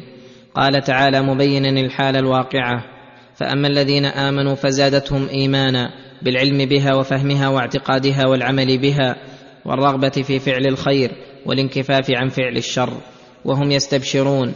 اي يبشر بعضهم بعضا بما من الله عليهم من آياته والتوفيق لفهمها والعمل بها وهذا دال على انشراح صدورهم لآيات الله وطمأنينة قلوبهم وسرعة انقيادهم لما تحثهم عليه. وأما الذين في قلوبهم مرض فزادتهم رجسا إلى رجسهم وماتوا وهم كافرون. وأما الذين في قلوبهم مرض أي شك ونفاق فزادتهم رجسا إلى رجسهم أي مرضا إلى مرضهم وشكا إلى شكهم من حيث إنهم كفروا بها وعاندوها وأعرضوا عنها فازداد لذلك مرضهم وترامى بهم إلى الهلاك والطبع على قلوبهم حتى ماتوا وهم كافرون. وهذا عقوبة لهم لأنهم كفروا بآيات الله وعصوا رسوله فأعقبهم نفاقا في قلوبهم إلى يوم يلقونه. قال تعالى موبخا لهم على إقامتهم على ما هم عليه من الكفر والنفاق. أولا يرون أنهم يفتنون في كل عام مرة أو مرتين ثم لا يتوبون ولا هم يذكرون. أولا يرون أنهم يفتنون في كل عام مرة أو مرتين بما يصيبهم من البلايا والأمراض وبما يبتلون من الأوامر الإلهية التي يراد بها اختبارهم. ثم لا يتوبون عما هم عليه من الشر ولا هم يذكرون ما ينفعهم فيفعلونه وما يضرهم فيتركونه. فالله تعالى يبتليهم كما هي سنته في سائر الأمم بالسراء والضراء وبالأوامر والنواهي ليرجعوا إليه ثم لا يتوبون ولا هم يذكرون. وفي هذه الآيات دليل على أن الإيمان يزيد وينقص وأنه ينبغي للمؤمن أن يتفقد إيمانه ويتعاهده فيجدده وينميه. ليكون دائما في صعود. وقوله واذا ما انزلت سوره نظر بعضهم إلى بعض هل يراكم من احد ثم انصرفوا صرف الله قلوبهم بانهم قوم لا يفقهون يعني أن المنافقين الذين يحذرون أن تنزل عليهم سورة تنبئهم بما في قلوبهم إذا نزلت سورة ليؤمنوا بها ويعملوا بمضمونها نظر بعضهم إلى بعض جازمين على ترك العمل بها ينتظرون الفرصة في الاختفاء عن أعين المؤمنين ويقولون هل يراكم من أحد؟ ثم انصرفوا متسللين وانقلبوا معرضين فجزاهم الله بعقوبة من جنس عملهم فكما انصرفوا عن العمل صرف الله قلوبهم أي صدها عن الحق وخذلها بأنهم قوم لا يفقهون فقها ينفعهم فإنهم لو فقهوا لكانوا إذا نزلت سورة آمنوا بها وانقادوا لأمرها. والمقصود من هذا بيان شدة نفورهم عن الجهاد وغيره من شرائع الإيمان كما قال الله تعالى عنهم فإذا أنزلت سورة محكمة وذكر فيها القتال رأيت الذين في قلوبهم مرض ينظرون إليك نظر المغشي عليه من الموت. لقد جاءكم رسول من أنفسكم عزيز عليه ما عنتم عزيز عليه ما عنتم حريص عليكم بالمؤمنين رءوف رحيم. يمتن تعالى على عباده المؤمنين بما بعث فيهم النبي الأمي الذي من أنفسهم يعرفون حاله ويتمكنون من الأخذ عنه ولا يأنفون عن الانقياد له وهو صلى الله عليه وسلم في غاية النصح لهم والسعي في مصالحهم. عزيز عليه ما عنتم اي يشق عليه الأمر الذي يشق عليكم ويعنتكم. حريص عليكم فيحب لكم الخير ويسعى جهده في إيصاله إليكم ويحرص على هدايتكم إلى الإيمان ويكره لكم الشر ويسعى جهده في تنفيركم عنه. بالمؤمنين رؤوف رحيم أي شديد الرأفة والرحمة بهم أرحم بهم من والديهم. ولهذا كان حقه مقدما على سائر حقوق الخلق وواجب على الأمة الإيمان به وتعظيمه وتعزيره وتوقيره فإن آمنوا فذلك حظهم وتوفيقهم. فإن تولوا فقل حسبي الله لا إله إلا هو عليه توكلت وهو رب العرش العظيم. وإن تولوا عن الإيمان والعمل فامض على سبيلك ولا تزل في دعوتك وقل حسبي الله أي الله كافي في جميع ما أهمني لا إله إلا هو أي لا معبود بحق سواه عليه توكلت أي اعتمدت ووثقت به في جلب ما ينفع ودفع ما يضر وهو رب العرش العظيم الذي هو أعظم المخلوقات وإذا كان رب العرش العظيم الذي وسع المخلوقات كان ربا لما دونه من باب أولى وأحرى.